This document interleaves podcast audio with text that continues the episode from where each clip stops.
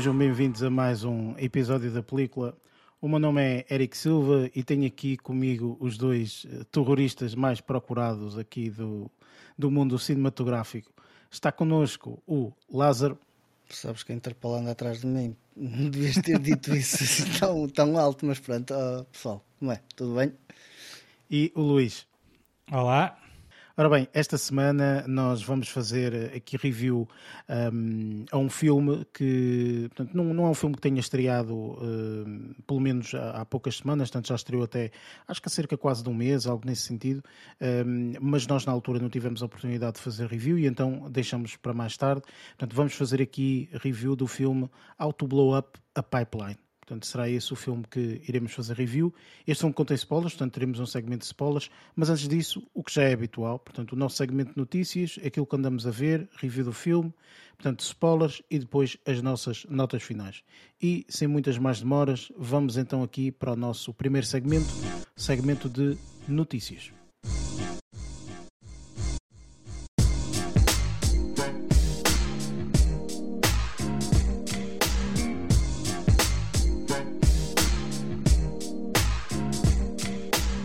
Segmento de notícias, falamos um pouco das notícias que nos chamaram mais a atenção durante esta última semana. Em off, tínhamos falado, Luís, confirma-me, portanto, do teu lado, não tropeçaste aqui nenhuma notícia que decides destacar, certo?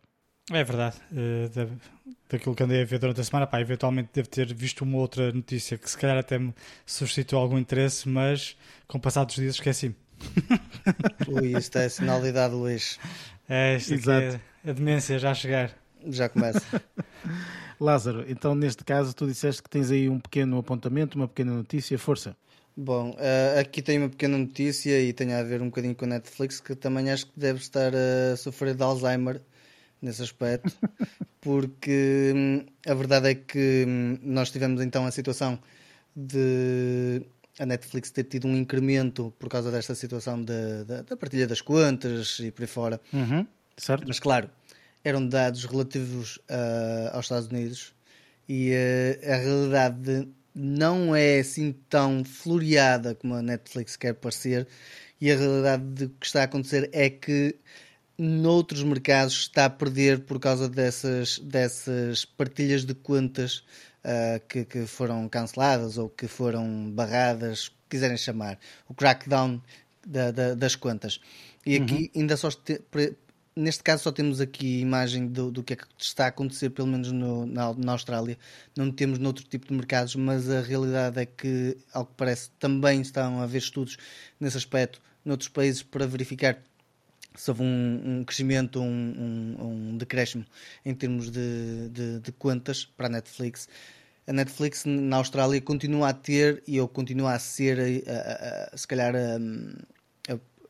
a empresa que continua a ter ou se calhar a, a plataforma serviço digital, de streaming, talvez. serviço de streaming continua a ter mais, mais clientes que tem 6.1 uh, milhões, contudo perdeu 3%, enquanto todas as outras plataformas acabaram por crescer uh, durante esse mesmo período, isto é referente a um trimestre de, de, de 2023, e uh, o que acontece é que temos aqui um decréscimo na Netflix, uh, que está, aliás, não foi só estagnar, foi re recuar em algumas subscrições e as outras plataformas acabaram por ter um crescimento, todas elas, aqui pelo que eu estou a ver. Tem até tem plataformas que eu não conhecia de lado nenhum, nomeadamente a Binge, que não sei o que é. Um, também teve crescimento. A Binge é uma plataforma que liberta os seus episódios semana após semana. Pronto, é isso. Estou a ah, brincar, ok? Uh, porque quer dizer, chamado binge. binge. Chamado binge. O binge é o fenómeno, não é? Que surgiu quando a Netflix aí apareceu e que basicamente é a possibilidade de tu veres uma temporada na totalidade, uhum. não é? Portanto, fazeres binge, não é? Portanto, vês totalidade. Agora imagina uma plataforma chamada Binge. Chama binge e lança as coisas semanalmente, quer dizer. Uh, olha, honestamente não sei, uh, pelo menos aqui só parece que eles também tiveram um crescimento e se não estou em erro foi de 4.1 ou coisa parecida, ou 22% noutras plataformas. O máximo que cresceu foi para aí 22% uh, cento em, algumas, em algumas plataformas. Na realidade, se formos a ver o número, são 3% do que, uh, que a Netflix uh, perdeu, foi 3%. Mesmo assim, é a primeira vez que perde clientela e perde subscritores desde 2015. A ver isto, não parece muito, mas perdes aqui um bocado, perdes aqui lá outro bocado, perdes outro bocado acolá. Os 6 milhões que eles tiveram de acréscimo no, nos Estados Unidos, será que é o suficiente para compensar a perda em todos os outros mercados? É que quer queiramos, quer não, Netflix é um colosso nesse aspecto e não demonstra, eh, se calhar, a imagem toda ou a, a, o panorama por inteiro. Por isso, isto podem também ser mais notícias para eles, não é? Opa, é assim. Eu acho que isso é um, uma questão de equilíbrio. Ou seja, efetivamente, perder aqui uma margem é algo substancial e vai ser, sem sombra de dúvida, é dinheiro, não é? é? o que depois implica a possibilidade deles investirem em novas séries, novos uhum. filmes, etc. Ok? Tudo isso. No entanto, eu acho que isto é só o início uh, de muita coisa, tendo em conta que não só uh, tivemos esta situação deles neste momento, portanto, fazerem aqui esta, esta caça, não é? Às pessoas que estavam a fazer essa partilha. Portanto, neste momento eles fizeram isso, acho que já está. Se não está no mundo inteiro, está praticamente no mundo inteiro, ou, ou para lá caminha.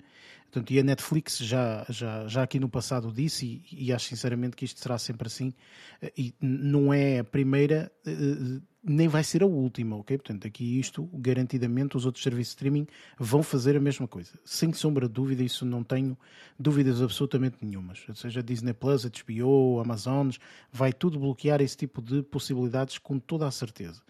Um, ou pelo menos vão limitar no parâmetro que limita a Netflix, só dentro da casa e não sei o quê, portanto, aquelas coisas todas.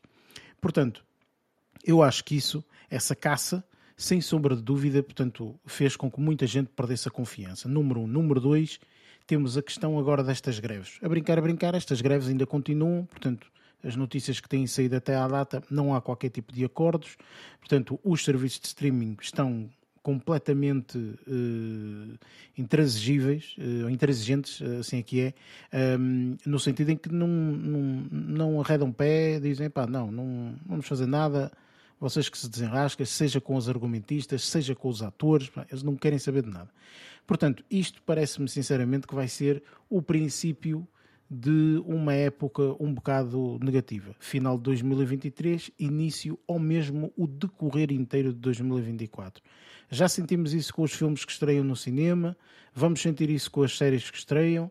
Eu até, portanto, acho que foi no episódio passado tinha dito, vocês já repararam na quantidade de shows que neste momento aparecem no Netflix que são eh, japoneses, chineses, coreanos, eh, portanto, enfim, todos asiáticos, porque esta greve está a ocorrer, mas não está a ocorrer no mundo inteiro, não é? Portanto, está a ocorrer mais no mundo de Hollywood e tudo mais. Portanto, eu acho sinceramente que isto vai aumentar muito mais o decréscimo de pessoas que subscrevem ou isso, ou então passamos todos a gostar do cinema indiano, do cinema japonês, do cinema chinês, do cinema coreano, cinema séries, portanto, tudo e mais alguma coisa. Que eles também produzem imenso, têm muita produção, inclusive há plataformas exclusivas só uh, uh, de, desse, desse tipo de mercados, do mercado mais asiático. No entanto, eu acho sinceramente que ah, isto, isto é o princípio de, de uma época bastante baixa em termos de filmes, séries, portanto, para nós é uma, é uma, é uma desilusão, sem sombra de dúvida, um, e, e, para muitas pessoas, uh, porque realmente pá, é uma forma de entretenimento, chegar a casa, escolher o seu serviço de streaming, play, meter qualquer coisa a dar, etc. Eu acho sinceramente que isto, uh, portanto, este decréscimo que tu estás a dizer, Lázaro, eu acho que é o início. Estás a perceber? Pois, Estamos é, no início aqui da, da, da rampa para baixo. Percebes? É, é, assim, é, acredito que seja isso. E também lá está, tipo, a subida de preços um, que, que, também vai acontecendo por várias plataformas empurra uh, muita gente para outro tipo de plataformas que se calhar estão a oferecer se calhar preços mais baixos, como por exemplo, eu não conhecia esta Bintes de lado nenhum, honestamente. Pronto mas foi a que teve um crescimento maior. Pelo, no panorama que aparece ali, se não estou em erro, teve um crescimento de 22%. 22% numa plataforma dessas é bastante. Estamos a falar de um, de um, de um crescimento bastante grande. Um, não sei se a qualidade ou o que é que eles oferecem, não interessa. Mas o que acontece é que tem um crescimento.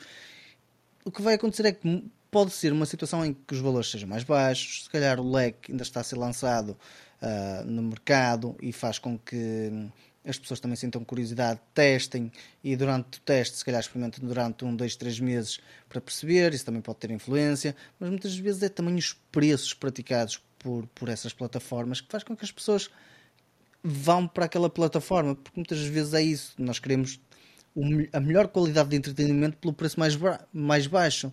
E quer queiramos, quer não, isso também pesa na conta familiar ao final do mês.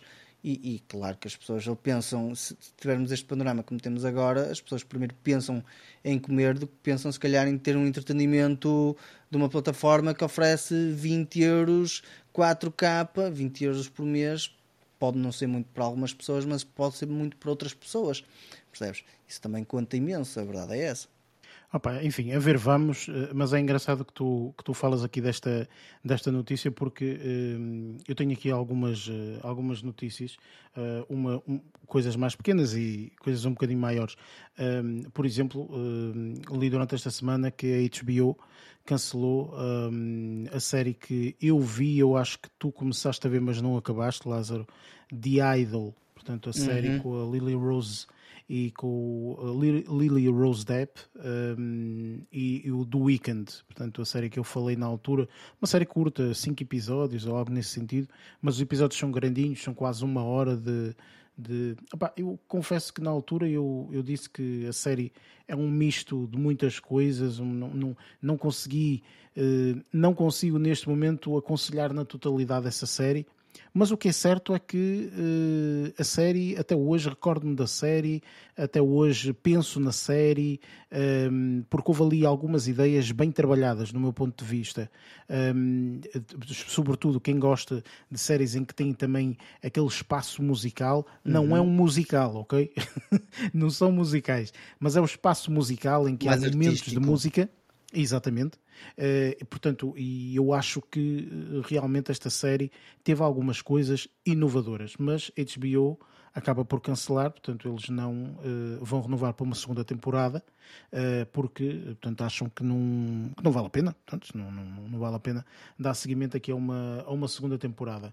Mais ou menos idêntico a esta, a esta notícia, outra notícia que também saiu, que a Disney cancelou duas séries que já estavam prontas e uh, preparadas para estrear, ok? Uma das séries é um, ehm, uma série, uma nova adaptação, supostamente, das crónicas de Spider-Week, uh, uma, uma adaptação qualquer, que já está pronta para estrear, ou seja, a série está totalmente finalizada. No entanto, uh, neste momento, a Netflix, a Netflix, perdão, a Disney disse que, epá, não, não, não vamos estrear isto, ok? E depois há aqui uma sequela do filme As 20 Mil Léguas Submarinas, um, ehm, que também, portanto, a, a, a Disney uh, já, já, já filmou, já está tudo preparado, só que neste momento estão à procura de comprador. Ou seja, neste momento eles vão vender estes, estes dois produtos a outra plataforma de streaming, porque dizem que isto uh, teria um custo muito elevado um, se estreassem na sua plataforma. Portanto, já estamos a ver aqui uma contenção de custos bastante elevada, ok? Portanto, que vai um bocadinho de acordo com aquilo que tu falaste agora, Lázaro, uh, relativamente à tua notícia, que eu acho que todas as plataformas vão entrar neste esquema de contenção de custos, de tentar uh, uma forma de, uh, portanto, não gastarem tanto dinheiro quanto, quanto estavam a gastar na altura, portanto, todas estas coisas, ok? Portanto, e efetivamente, é pá, será que é por isso que eu, juntando a tua notícia com estas duas, é pá, eu acho que isto vê-se aqui um período um bocado negro para o mundo cinematográfico barra séries e afins. Portanto, será um bocado uh, complicado, ao meu ver, sinceramente. Um, no entanto, de forma, se calhar, a contrapor, vá, entre aspas, uh, também vi aqui uma notícia relativamente ao festival que está a acontecer agora, que acabará no próximo dia 9 de setembro, começou aqui no dia 31 de agosto, o Festival de Cinema de Veneza que, eh, portanto, estreou e, e, e, muitos filmes vão estrear, alguns que já estrearam, muitos filmes ainda vão estrear. E eu, eh, acima de tudo, aquilo que eu olhei, tendo em conta que, eh, para quem não, não está tão atento ou não tem conhecimento, enfim, este, este festival é o festival onde há uma competição, vá, digamos assim, para ganharem o Golden Lion, não é? Portanto, o, Leão Dourado, ou, uhum. não sei se traduz desta forma. É o Leão Douro. É o Leão Douro, não é? Pronto. Um, e já existem aqui alguns filmes que eu acho que possam ser bastante interessantes, até porque normalmente estes festivais servem também um bocadinho de uma rampa de preparação aqui para os Oscars. Ok? Portanto, há muito filme que passa aqui no festival que depois, entretanto, acaba por ir para o Oscar. Um, e eu já vi pelo menos aqui dois ou três filmes que acho que possam ser interessantes. Começa aqui até por um filme que eu pessoalmente não tenho muito interesse, mas acho, Lázaro, que tu vais ter um interesse do caraças em ver, ok? Tendo em conta aqui o teu o teu interesse por carros, orientação para biografias. Ah, é carros, Ferrari. Biografias e carros. Pois. Que é o filme Ferrari, Sim, uh, que é com o Michael Mann e tem o ator, o Adam Driver, uhum. que está quase irreconhecível, o rei do homem. Adam Driver, que vai ser o condutor, Driver, exato. Pois, não sei. eu acho que ele faz o papel lá do CEO da Ferrari sim. ou qualquer coisa, não sei muito bem, enfim. Um, mas isto eu acho que é um filme que, pelo menos eu vi aqui imagens do Adam Driver, portanto, na personagem. Eu, acho, eu assim. acho que ele é que é o Ferrari mesmo. Uhum, exatamente, Ferrari. exatamente. Sim. Ele, é, ele é que será aqui o, o, o, o verdadeiro uh, uh, uh, criador, vá, digamos assim, da, da, da, Ferrari. Entre isto, há outros filmes, um bastante conhecido, que é com o, o Bradley Cooper um, e mais algumas pessoas, que é o Maestro, um filme que me Mas, parece a mim, tendo em conta algumas imagens curioso. que vi, parece-me que é tudo a preto e branco. Parece-me, não sei se será ou não, mas parece-me sinceramente. Pelo menos as imagens que eu vi foram a preto e branco. Não sei se, se só, só foram aquelas imagens ou não. Como vocês sabem, eu não vejo estrelas. Portanto, não, é não vi nada, nem, nem videozinhos que apareçam, só com, não vejo nada, nem promos, nem não vejo nada disso. Portanto, só vejo imagens e a imagem Mas vi, que vi viste a caracterização dele? Do Bradley Cooper? Sim. Tá quase irreconhecível. Sim quase irreconhecível. Impressionante está, está uh, aquilo que eles, que eles fizeram, sem sombra de dúvida. Um, há aqui um filme que eu achei engraçado porque, enfim, nós eh, acabamos por, por conhecer aqui esta, esta personagem e até gostamos bastante. Um, eu não vou dizer o nome original porque não consigo, mas é um filme dinamarquês, aqui com o nosso ator dinamarquês favorito, o Mads, uh, Mads Mikkelsen. Mikkelsen Ehm, que portanto também tem um filme que estreou ou vai estrear, não sei, não tenho bem certeza.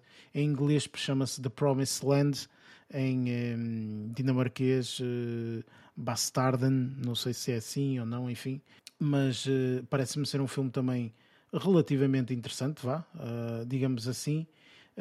entre outros filmes, há um filme da Sofia Coppola que é Priscilla, portanto um filme que também acho que pode ser interessante este filme, uh, no meu ponto de vista, uh, tendo em conta mais quem está a realizar, é um bocadinho mais, é um bocado por aí, sinceramente. Um, ehm, David Fincher com The Killer. Esse uh, estou muito curioso para ver. É. Esse. É, o filme eu, é, é, o filme dos próximos tempos que eu estou mais curioso para ver, é esse. Pá, a ver, vamos, não é? como, é que, como é que será, enfim. Ehm, temos aqui um filme que uh, eu estava aqui a ver Mitchell Franco, ou Michael Franco, com a Jessica Chastain, um, Memory. É um filme também que me parece interessante. Lá está. Eu, quando digo às vezes que o filme me parece interessante, é pelas imagens que eu vejo, ok? Eu não, eu não vejo estrelas nem nada disso. Portanto, enfim, é tudo, é tudo só de imagens. Meto o filme aqui no Google, vou às imagens, vejo, hum, isto é interessante, pronto. é desta forma. Fixe. Um, Parece-me também uh, relativamente interessante. E havia aqui um que. Ah, cá está. Uh, uh, Poor Things, que tem uma, uma caracterização da Emma Stone que está quase irreconhecível. Não sei se vocês já viram ou não, mas se vocês não viram, opá, procurem aí Poor Things uh, no, no Google, nas imagens. Vocês têm aqui uma Emma Stone que não parece nada a Emma Stone. ok? Até Portanto, tenho uma, uma caracterização muito interessante. Exatamente. Está aqui uma caracterização muito, muito interessante. Aparentemente dizem que é um filme também bastante interessante. Enfim, portanto, há aqui. hum, há outros, obviamente, portanto, isto é um conjunto de, no total, acho que eram 23 filmes, exatamente, são 23 filmes eh, que, vão, eh, que vão estrear aqui neste evento um, e podemos estar atentos agora nas próximas semanas para ver realmente o que é que se vai falando, o que é que se vai dizendo, um, porque eh, este filme, acho que eh, estes filmes, no, no, no caso, eh, podem ser fortes concorrentes para depois aqui os Oscars, não é? Eh, por isso, epá, enfim, pelo menos estes já estão feitos, ok? Já é só única e exclusivamente estreá-los, não é? Uhum. Apesar de cá o problema, Ah, obviamente, pois. enquanto que existir eh, as greves, não há qualquer Não há tipo divulgação. de... A divulgação há, não Olha há é uma vai promoção haver, acho que direta, não. não é? Há uma cena Houve- que vai haver.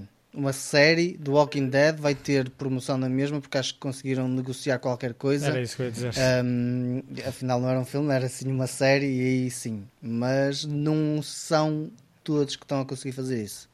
Eu acho que houve uma produtora qualquer que cons- conseguiu chegar a um acordo com alguns atores para Uhum, fa- fazer a promoção do, do produto.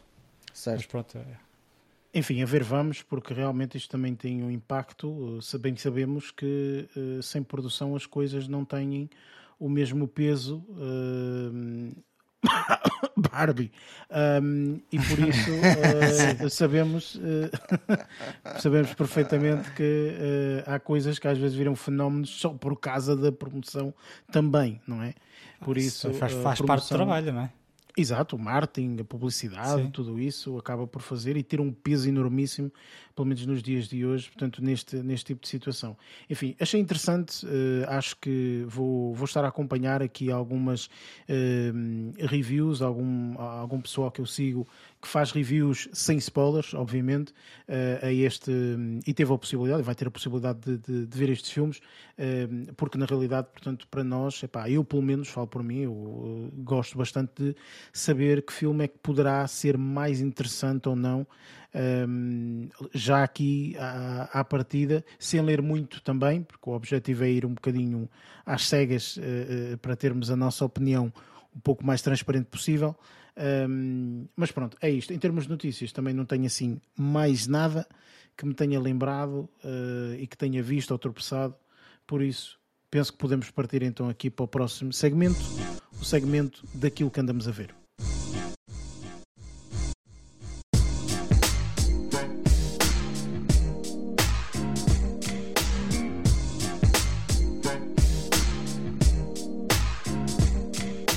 Chegamos aqui ao segmento daquilo que andamos a ver, em que falamos exatamente disso, portanto, daquilo que tivemos a oportunidade de ver ou que decidimos destacar aqui durante este, este episódio ou esta semana. Lázaro, comece por ti, o que é que tiveste aqui a oportunidade para ver? Uh, esta semana vou destacar duas coisas, mas uma delas vai se desconstruir em três, por assim dizer. Pronto. Isto quem, quem bem Isto uma recorda- trilogia. Uma trilogia, obviamente. Basicamente, quem se recorda aqui há umas, opá, se calhar há umas semanas, já não deve ser, já é capaz de ter sido para aí um, um mês, um mês e pouco. Ahm, eu dei, dei, dei ênfase à, à saga do, ahm, do Hunger Games e aqui eu fui, esta, esta semana, fui dar um bocadinho ênfase à saga do Creed, do, do, Ok. aqui do, da continuação, ah, por assim dizer, do, ahm, da história do, do Rocky Balboa.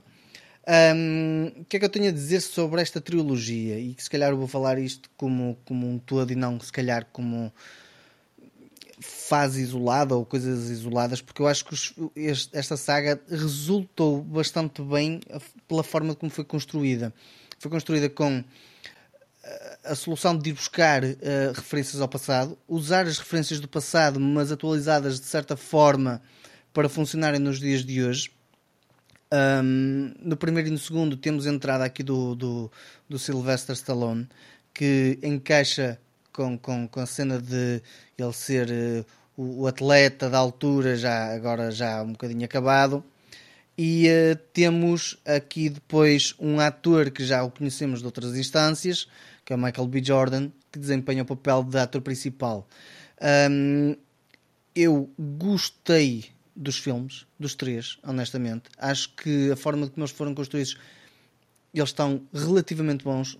Um, claro que a premissa do primeiro, do primeiro filme do Rocky e por aí fora é novidade, então isso acaba por, por, por criar impacto. Aqui neste caso, os Creed não é propriamente uma novidade, um, lá está, tipo, estamos nos dias, nos dias de hoje, há muita coisa que já, que já, que já se passou, mas a realidade é que estes filmes do Creed, tendo em conta que é focado numa nova personagem, mas essa nova personagem acaba por passar por uh, situações. Uh, se calhar traumáticas ou se calhar mais fisicamente debilitantes em relação ao Rocky e isto acaba por ser a forma de como ele vai criar a conexão com o, com o Rocky Balboa.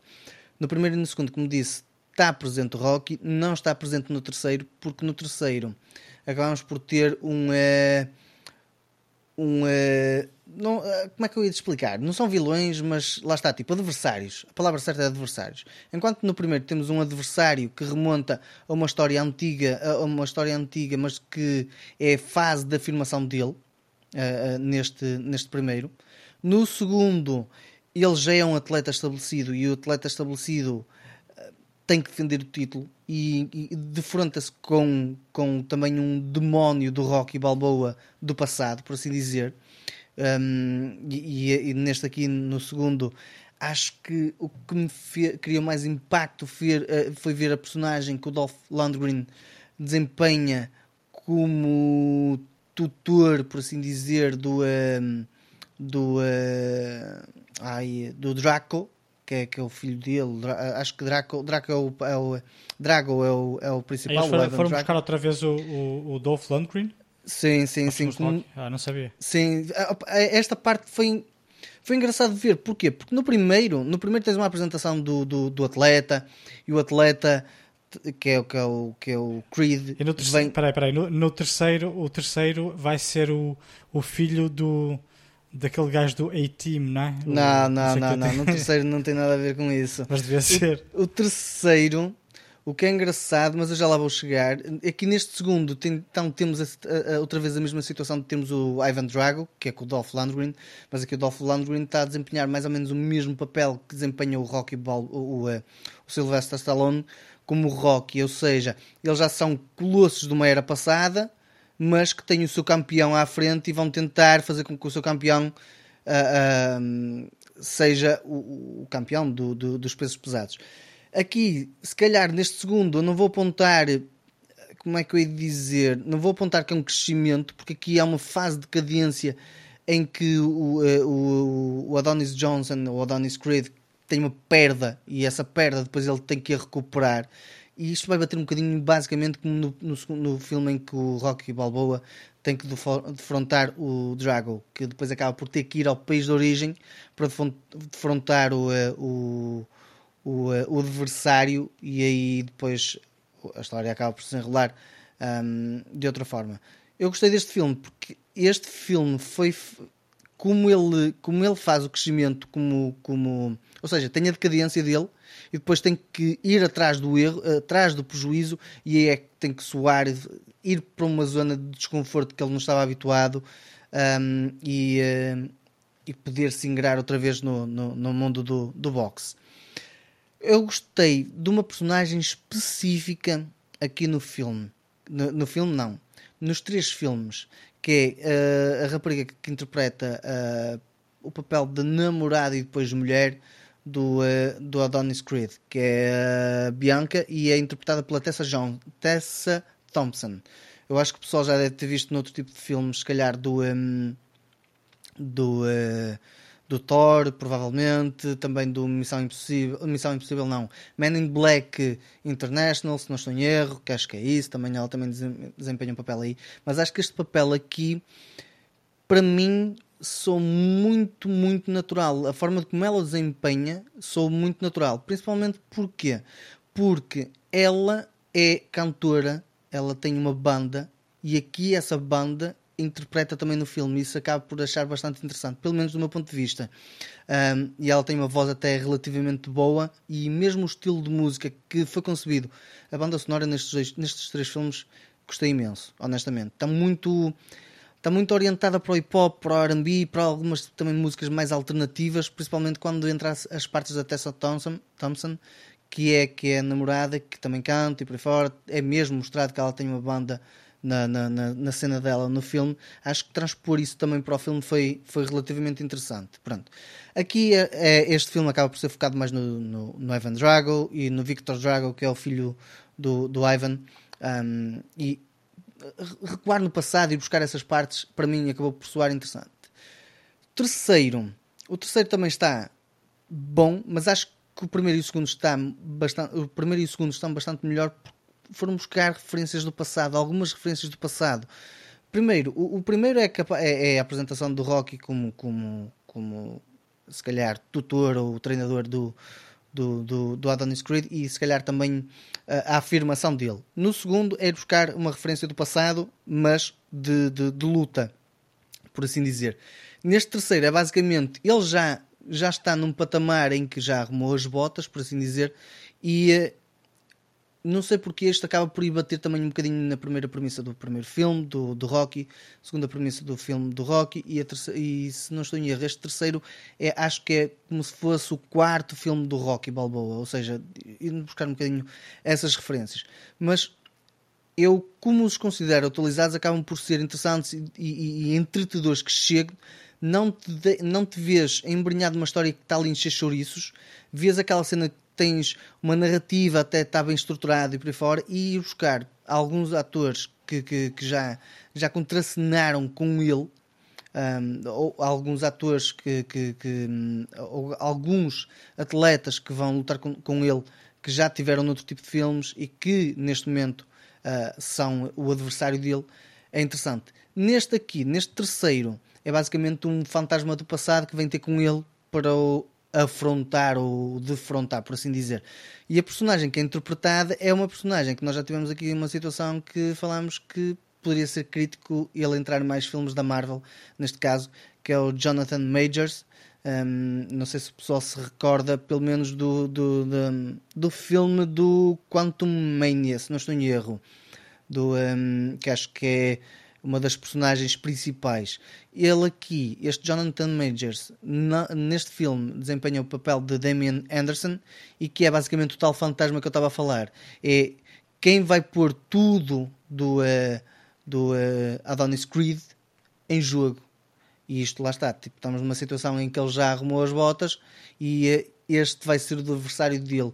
Claro que aqui implica emoções, implica algumas situações de, de, de, da vida dele.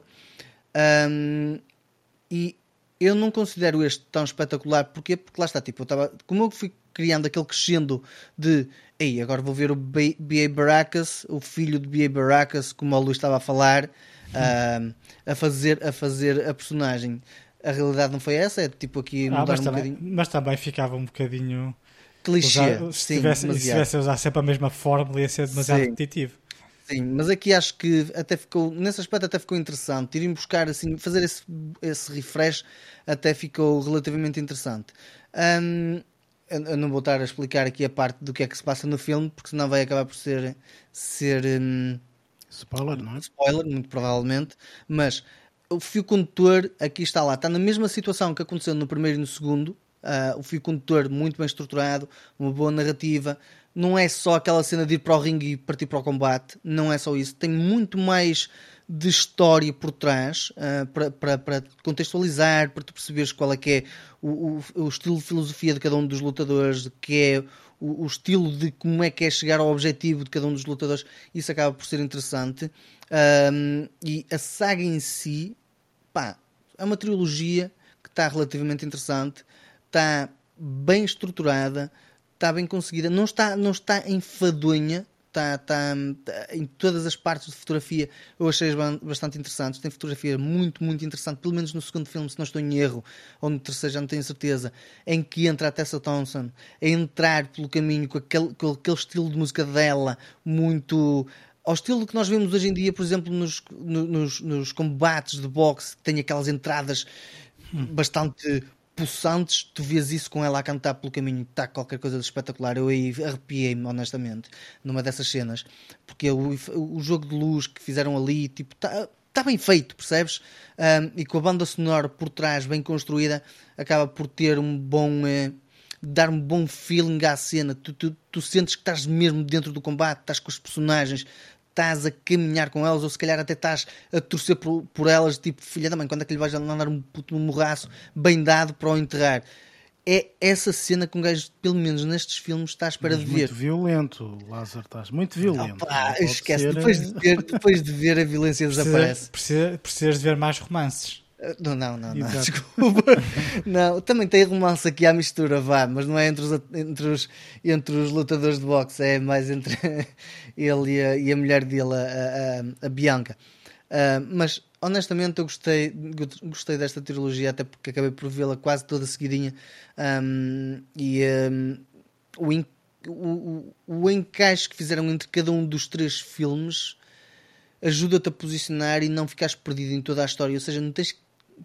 Claro que para perceber o primeiro, perceberes do primeiro, tens que ter visto pelo menos ou saber quem é que é o Rocky.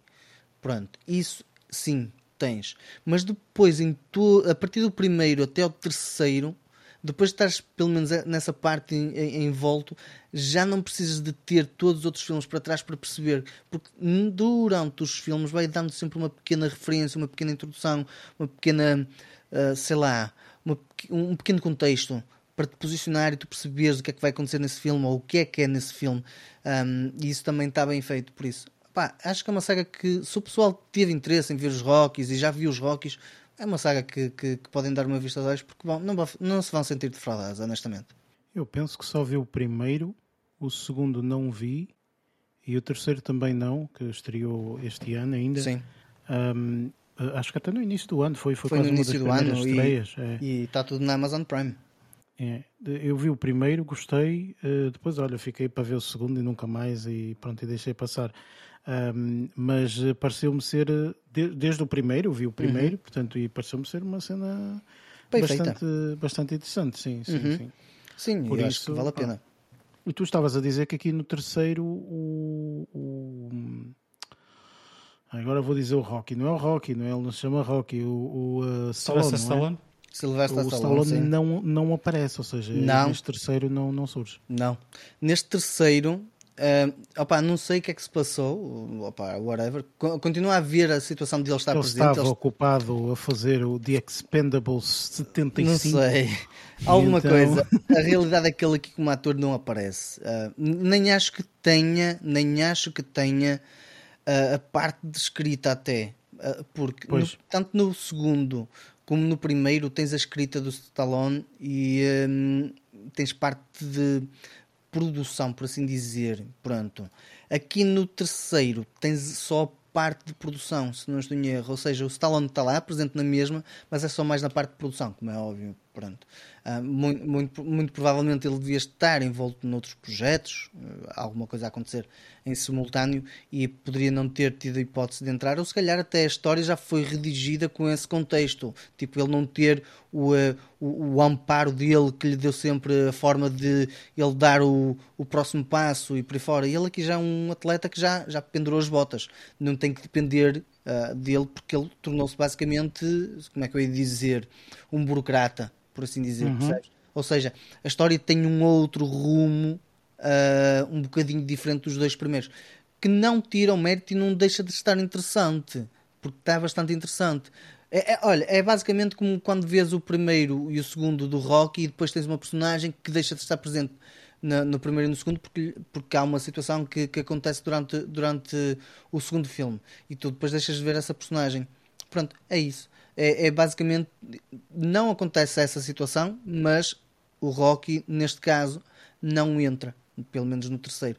Mas não tira de todo a mestria e a, cena que, que, que, eles fizeram neste filme, porque o filme está tá relativamente bom e vale a pena ver. Ok, boa. Um, realmente aqui o primeiro eu gostei, portanto, dos outros não vi, mas uh, ainda bem. Está aqui o carimbo película uh, by Lázaro. É, basicamente, sim. Deste, desta trilogia, muito bem. Estamos ansiosos por ver que trilogias mais é que tu vais ver, Lázaro, que agora andas aí numa Vamos ver o que, é que, vou, o que é que vou guardar para ir para, para ir para a frente, por isso não percam o próximo episódio, porque nós também não. Um, passando para, para a cena seguinte, um, há uma série que eu comecei a ver da Apple TV já aqui há um, há um ano ou dois, se calhar. É capaz de ter sido em 2021, como é de 2021, uma pessoa já não sabe se foi há um, dois anos, uma pessoa fica meio perdida. Pronto. Estou a falar de Foundation, que estreou agora uh, a, nova temporada. Ainda está a decorrer, ainda não terminou, ainda está a decorrer. E agora está acontecendo, honestamente, enquanto na primeira eu acho que foi basicamente um bocadinho introdução, contextualização uh, das coisas, de como é que é toda uh, a estrutura do império que eles criaram e por aí fora nesta, nesta segunda temporada está a acontecer imensa coisa, mas bastante rápido. Um, que eu estou a achar, estou, estou, estou a achar espetacular. Porquê? Porque todas as premissas que foram introduzidas no, eh, na, na, primeira temporada, neste momento estão a começar a ramificar e a, e a, e a adensar e a ficar mais densas, mais pesadas, com, com muito mais informação uh, por aí. Um, aqui nesta segunda temporada já há aqui algumas coisas que já aconteceram e é, aqui é acontece, enquanto que a primeira temporada é uma contextualização, esta segunda temporada a contextualização já acontece 100 anos depois. Já, são, já aconteceram 100 anos de história entre a primeira temporada e a segunda temporada. Atenção que este, estes 100 anos que aconteceram não são em branco. Estes 100 anos há analepses que são feitas em partes que dão, dão um bocadinho de contextualização dessa parte. Contudo, o que aconteceu foi basicamente uh, uma, uma, como é que eu ia dizer, uma colónia que foi proliferando agora, ou seja, durante estes 100 anos, não foi acontecendo tecnicamente grande coisa e uh, essa colónia foi crescendo um, após, a, após a, o fim da primeira temporada e essa colónia foi crescendo e agora começamos nesta, nesta situação desta colónia crescente já e já, já, já tendo um bocado de peso, por assim dizer. Toda a, a, a narrativa que agora está a ser estabelecida vem dessa continuação daí da, da do, do, crescimento da, da, da Terminus, que é basicamente a colónia que, que foi criada, e essa Terminus acaba por ser basicamente um mecanismo explotador para todo o resto da história em relação a todos, todas as outras uh, coligações interplanetárias e por aí fora que existem dentro desta, desta história. E uh, é engraçado ver como algumas coisas que eu tinha como garantido que tinham acontecido na primeira temporada, que pronto, está fechado, acabou, isto já não existe, desfizeram-se agora, pelo menos na, na, na, na, segunda temporada, com algumas coisas metafísicas que eu não estava a contar. Pronto. Um, a realidade é que esta temporada está muito mais rápida, muito mais acelerada, com muito mais uh, enredo, por assim dizer também. Começa a perceber agora algumas similaridades. Quando falam de onde o, o George Lucas foi buscar um bocadinho a inspiração eh, eh, foi, foi, foi nos livros de Isaac Asimov. E começas a ver agora algumas semelhanças de algumas coisas, mas claro, com um tratamento um bocadinho diferente, mas algumas semelhanças com o universo de Star Wars, uh, nomeadamente da cena dos, do, do, do, da linha, da linha de, de, de imperadores, da linha de, de teres também dos clones, de teres também da linha de, de, dos robôs e por aí fora, também começas a ver agora essas semelhanças, começas a ver um bocadinho as semelhanças da revolta, ou seja, não diria revolta, mas sim revolução, ou coisa parecida. Os rebeldes, não é? Os rebeldes, começas também a ver isso. Um, claro isto sou eu a pensar desta forma. Não quer dizer que outras pessoas que vão ver a série vão fazer esta associação. Muito provavelmente. Eu é que, quando já estou a ver a série, algumas coisas não sei, o meu cérebro remete-me para algumas coisas que, que, que, acontecem aí. A verdade é que eu estou a gostar é desta segunda temporada, está muito, muito interessante, está muito densa. Tem que estar bem atento em algumas coisas, porque algumas coisas vai buscar muita informação da primeira temporada. E como temos este hiato desde a primeira temporada para a segunda, estamos a falar de 2021 para 2023 há ali um ano de informação que se uma pessoa não fizer um refresh pode não existir e nesta série eles fazem aquela cena do previously. Contudo, esse previously não te faz o previously do que acontece da primeira temporada, não há essa referência. Então pode haver situações quando tu estás a, a, pensar numa personagem que não te lembres especificamente o que é que aconteceu com essa personagem. Pronto. Um, e, e, não percebes como é, que, como é que ela veio aqui parar. E, efetivamente, ah, eu, tive que ir ver depois confirmar, tipo, de onde é que veio isto? E foi confirmar depois a, a, a, a, a primeira temporada e consegui fazer essa, essa ligação. Pronto, este é o mal de às vezes vermos certas séries que têm, pá, vês a primeira temporada num ano, a segunda temporada no outro. Às vezes há coisas que perdes. Se vires, as, esperas que as temporadas saiam todas e depois começas a ver tudo em bolo Claro que há coisas que não, que não se vão perder porque tu vais vendo com, com, com um ritmo muito mais, mais assertivo. Mas a realidade é que esta história é complexa, é interessante, está muito bem feita, tem os visuais brutalíssimos. Para mim, tem os visuais espetaculares. Acho que a construção, acho que é feita, acho que o estúdio que trabalha, está a trabalhar nesta série é Sundance ou Skydance, se não estou em erro, já não tenho a certeza. Sundance acho que é um, é um festival, Skydance é um que é festival, a produtora. Sim, sim. Exatamente. Um, e a Skydance aqui nota-se que tem um trabalho muito, muito bom em termos de. Opa, não sei que artistas de CGI é que eles foram buscar, mas que está muito, muito, muito bem feito. Está. Não é. É, é acaba por ser um bocadinho mais sombrio em algumas coisas. E, e, o tratamento de imagem acaba por ser um bocadinho mais sombrio se compararmos, por exemplo, como estamos a ver agora algumas séries do, de, de Star Wars uh, que, que, ele parece que está um mundo muito luminoso e tal e coisa, e aqui está muito mais.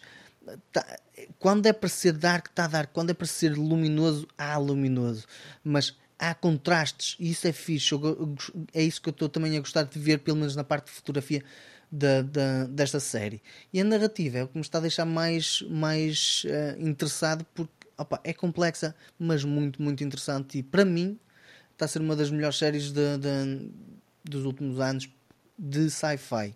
Por isso, se o pessoal tiver começado a ver, se tem interesse, acho que esta série, esta temporada está tá, tá bastante interessante para dar uma continuidade de toda a história uh, da, da primeira temporada. Eu confesso que uh, fiquei-me na primeira temporada e a série tem que valer mesmo muito a pena para eu começar a ir ver uma segunda temporada. Por acaso, em conversa com a minha irmã, Uhum. Ela disse-me também, ela disse-me, pá, olha que eu estou a ver e estou a gostar da segunda temporada.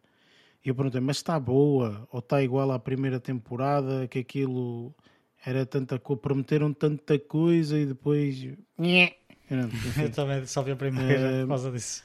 Por isso, uh, uh, pá, não sei. Uh, e ela disse: Não, está interessante, eu estou a gostar. Pronto, agora dizes tu que também está interessante, opá, enfim, vou, vou esperar acabar, talvez, e, e depois é que arrisco, porque a primeira confesso que foi um bocadinho uma desilusão, tendo em conta todo o franchising, toda aquela coisa megalómana de uhum. pá, uma grande série, esta série é o, a base de Feste tudo Star Wars. e não sei Sim, quê, criaram demasiadas expectativas epá, a série não valeu, acho que, com aquilo que realmente eles estiveram ali a, a proclamar.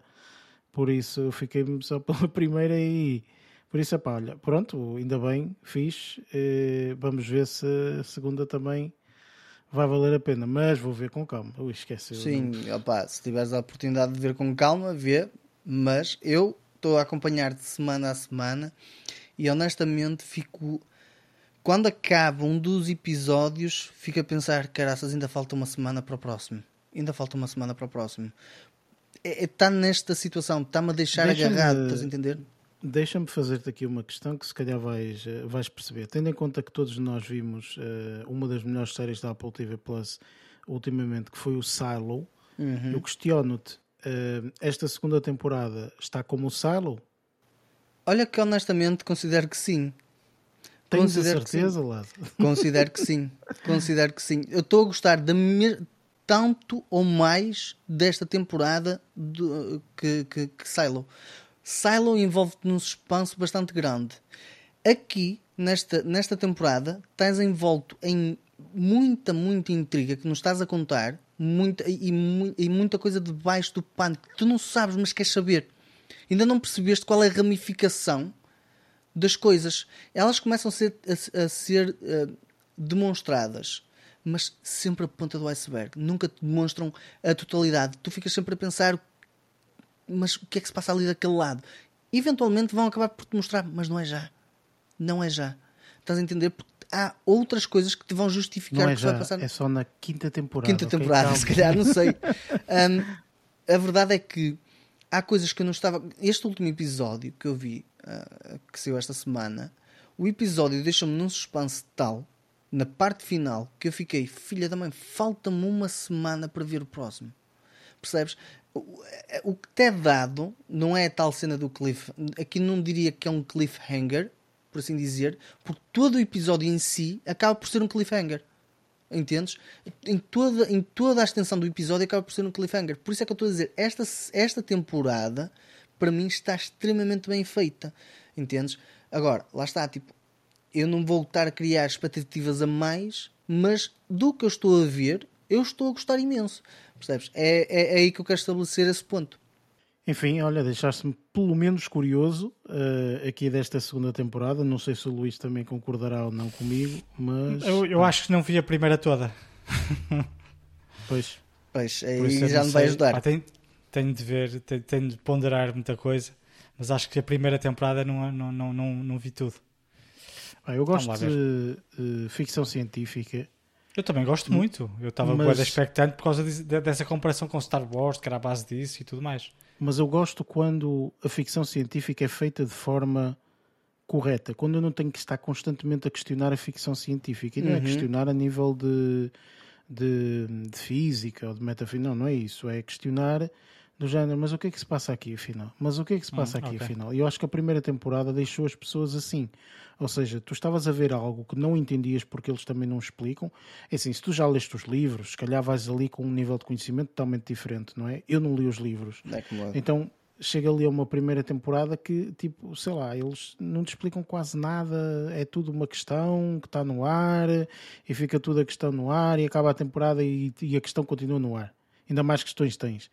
Epá, certo, ok, tudo bem, compreendo isso, mas pelo menos, eh, pá, pelo menos Explicar 80% alguma das questões explica. Deixa 20 no ar, estás a ver?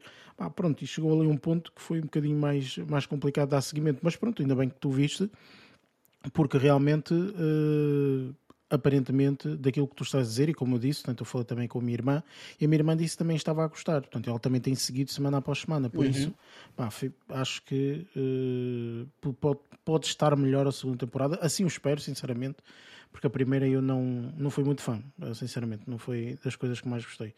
Eh, mas ainda bem, ainda bem que também aquilo tem que ir 10 episódios, acho eu. Acho que é 10, já vamos no oitavo, faltam dois, se não estou Pois. em erro. Próximo sai na próxima semana eh, e depois É, o aqui décimo. no início de setembro, portanto, Isso. termina a segunda temporada Uhum, também, por isso. Exatamente. Ok, ok. Excelente. Hum, tanto aqui os Creeds eh, e depois o Foundation. que Exatamente. foi o que o Lázaro viu esta semana. Hum, Luís, da tua parte, o que é que vais destacar ou o que é que tiveste a oportunidade de ver? Olha que esta semana vou aqui referir eh, o- um- uma série e um filme. Eh, vou começar aqui pela série. Esta série eh, não vi tudo ainda. Eh, confesso que vi, vi, vi que tinham quatro episódios e pensei, olha, uma série pequenina, uma horinha cada um, mas também só são quatro episódios. Só depois é que me apercebi que são oito. Só que uma série sai a série sai semanalmente, estás a perceber? Eu pensei que aquilo era uma série que já tinha acabado, não é? Daquelas séries que já estão completas. Esta tem quatro episódios, vou ver. Só depois é que vi que faltavam ainda quatro episódios. Agora só faltam, já sei o quinto episódio, só faltam três. Eh, Mas na altura em que comecei a ver, eh, não. Pensava que era só quatro episódios e ficava o assunto arrumado, mas não. Ahm, pronto, olha, a, a série chama-se Arlen Coben's Shelter, ou seja, a, a série chama-se Shelter e, eh, e é inspirada na, no, no romance de Arlen Coben's, do, do Arlen Coben. Um, e, eh, e confesso que no início estava um bocadinho relutante em ver, em ver eh, a série, porque a capa, do, a capa da, da série remete-nos um bocadinho para aqueles, para aquelas, eh, aqueles livros ou aquelas séries meio juvenis, eh, tipo os cinco, Uma estás a- aventura. Ora, uma aventura e essas coisas. Mas a série não é, não é nada disso, obviamente. Mas é muito fixe. Eu estou a gostar muito de ver, de ver esta série. Esta série. Explica-me eh, somente, Luís, desculpa estar a interromper, Sim. mas explica-me somente, eu sou completamente eh, ignorante neste sentido. Sim. Arlen Coben, Quem é, É esta um- pessoa? é um escritor. Eh, É um escritor. mas que tipo Pronto, de ele é um fi- de escritor livros é que- ele escreve, etc. Pá, o tipo de livros que ele escreve, não sei. Eu sei que ele já, já na primeira vez que ele, que ele escreve para uma produção Uhum. televisiva, eh, no entanto, eh, sei que ele tem um livro que se chama Shelter. Não quero estar aqui a dizer barbaridades, mas acho que sim. E, este, e esta série é inspirada nesse mesmo livro. Estás a perceber? Ok, ok. Pronto. Eu não, não quero estar aqui a dizer uma barbaridade quanto aqui à, à, à, à, biogra à, à biografia do, do, do Arlen Coben, mas pronto. Eu sei que ele é. Não, mas te- tens razão, porque eu, entretanto, pronto, aqui, eh, vim aqui à internet procurar e já vi que ele tem. hum, ele, ele deve ter uma parceria, quase certeza. Porque Porque, tem algumas coisas adaptadas. dos, tem. do- do- dos livros todos que ele escreveu, que ele já escreveu uma tonelada de livros, este homem deve ter para aí 15. uns 4 ou 5 ghostwriters, como se costuma dizer, Ah, porque o homem escreve livros a torto e a direito, não, quer dizer, não me lixem também, mas pronto, enfim, ou, ou então é sobredotado, também pode ser, enfim. Mas pelo menos 4 ou 5 obras dele, The Innocent, The Woods, Stay Stranger. Close, The Stranger, tipo, e- todos esses foram adaptados depois para séries da Netflix. Sim. Todos. Pois. Por isso ele deve ter aqui uma assim- parceria com a Netflix eh, para, para fazer Este mas este coisas. aqui, este aqui é da Prime, não é? Por acaso este aqui não é. Uh, do Shelter é, está na Prime. Chateou-se com a... Diz, não posso partilhar as minhas contas, então olha, vou para a Prime. Pronto, e para... Olha, mas, mas isto aqui assim, é engraçado. A série eh, fez-me. Assim, eh, nota-se que a nível de qualidade não é Stranger Things, lógico, mas aquele ambiente meio juvenil, estás a ver? É muito engraçado. Só que em vez de teres um grupo de pai de 5 pessoas, tens aqui só um grupo de 3. aqui a, a sinopse, também não querendo spoiler muito, vou, vou já. ehm, ocultar alguns acontecimentos antes daquilo que eu vou, vou, vou falar aqui assim, porque acontece uma série de coisas. E depois eh, este miúdo, eh, os atores também não conhecia, não, os, os miúdos, os principais, não conhecia. Temos aqui um, um Jaden Michael, ehm, que está muito, que, é- que digamos que é o, a, a personagem principal, eh, que interpreta aqui o Mikey Bolicar. O Bolicar é, uma família que vive na zona, ou seja, ele, ele não estava a viver nos Estados Unidos, estava fora dos Estados Unidos ehm, e foi para a terra natal do, do pai e está lá a viver agora. Eh, na escola, ou seja, foi um- é, é uma daquelas, daquelas, daquelas situações em que ele recomeça a escola num sítio novo e, e não conhece ninguém e logo a primeira amizade que trava é com um, um ator, Adrian Greensmith, é o ator que interpreta o amigo dele, Arthur Spindle. Pá, Este ator é muito fixe. Eu depois, por curiosidade, até fui ver a filmografia dele eh, e eu nunca vi nada deste ator, mas sei que existe um filme que, é, que tem a ver com rock e não sei o quê, que eu por acaso na altura em que saiu eu até pensei porque achei que seria uma comédia interessante, eh, mas não vi. Mas este ator é muito fixe e a personagem dela é extremamente, eh, pá, é extremamente engraçada, é um miúdo, é um, parece, estás a ver aqueles geekzinhos eh, que tem sempre em todas as histórias juvenis. Pronto, isto aqui é mais ou menos um geekzinho, mas é um geekzinho assim até meio cool e que não. não, não se sente intimidado pelos, pelos mais populares da escola, estás a ver? Então é assim um, um, um, misto assim bastante interessante. Depois tens aquela menina meia, meia emo, não é? meio gótica, eh, que aqui é interpretada pela atriz Abby Corrigan, não sei se é assim que se diz, que interpreta eh, a Emma. Ou seja, este trio eh, anda depois à descoberta. Pá, não vou, não- lá está, eu não quero estar aqui a desvendar muita coisa, mas tem a ver também com uma mansão meio que abandonada e com. eh, mas não, não é assim terror isto. Não é, é- é- tem muito mistério, é mais misterioso e dramático do que terror, nem, thrillers, nem nada disso. É assim, é mais. É, é- é mesmo tipo quase Scooby-Doo, estás a ver? Ok, assim, ok. Aquele, aquele ambiente assim à Scooby-Doo. Um, e eh, e pá, este trio é muito interessante e depois todo o ambiente é criado de uma forma pá, bastante inteligente, até porque existem vários cliffhangers que aparecem às vezes não só no fim do- do- dos episódios, mas às vezes também a meio tu vês um detalhe qualquer que te deixa extremamente curioso para ver o que é que vai acontecer. Um, eu estou a gostar bastante, faltam três episódios para terminar, ainda não vi tudo, uh, mas, mas é uma série que um, pá, ah, pá, depois desaparecem pessoas, pá, tá, não, está muito fixe. Pá, não quero estar aqui a, a falar muito mais sobre a série, mas pá, em suma, pá, é uma série bastante da, da, da minha opinião, obviamente, pá, bastante interessante, as interpretações são fixes, os ambientes criados pá, também são, são, são, são, são interessantes e mesmo a nível de narrativa, é uma narrativa com mistério para a QB, uh, com alguns, algumas cenas uh, acima de tudo bem construídas no que diz respeito à composição dos episódios.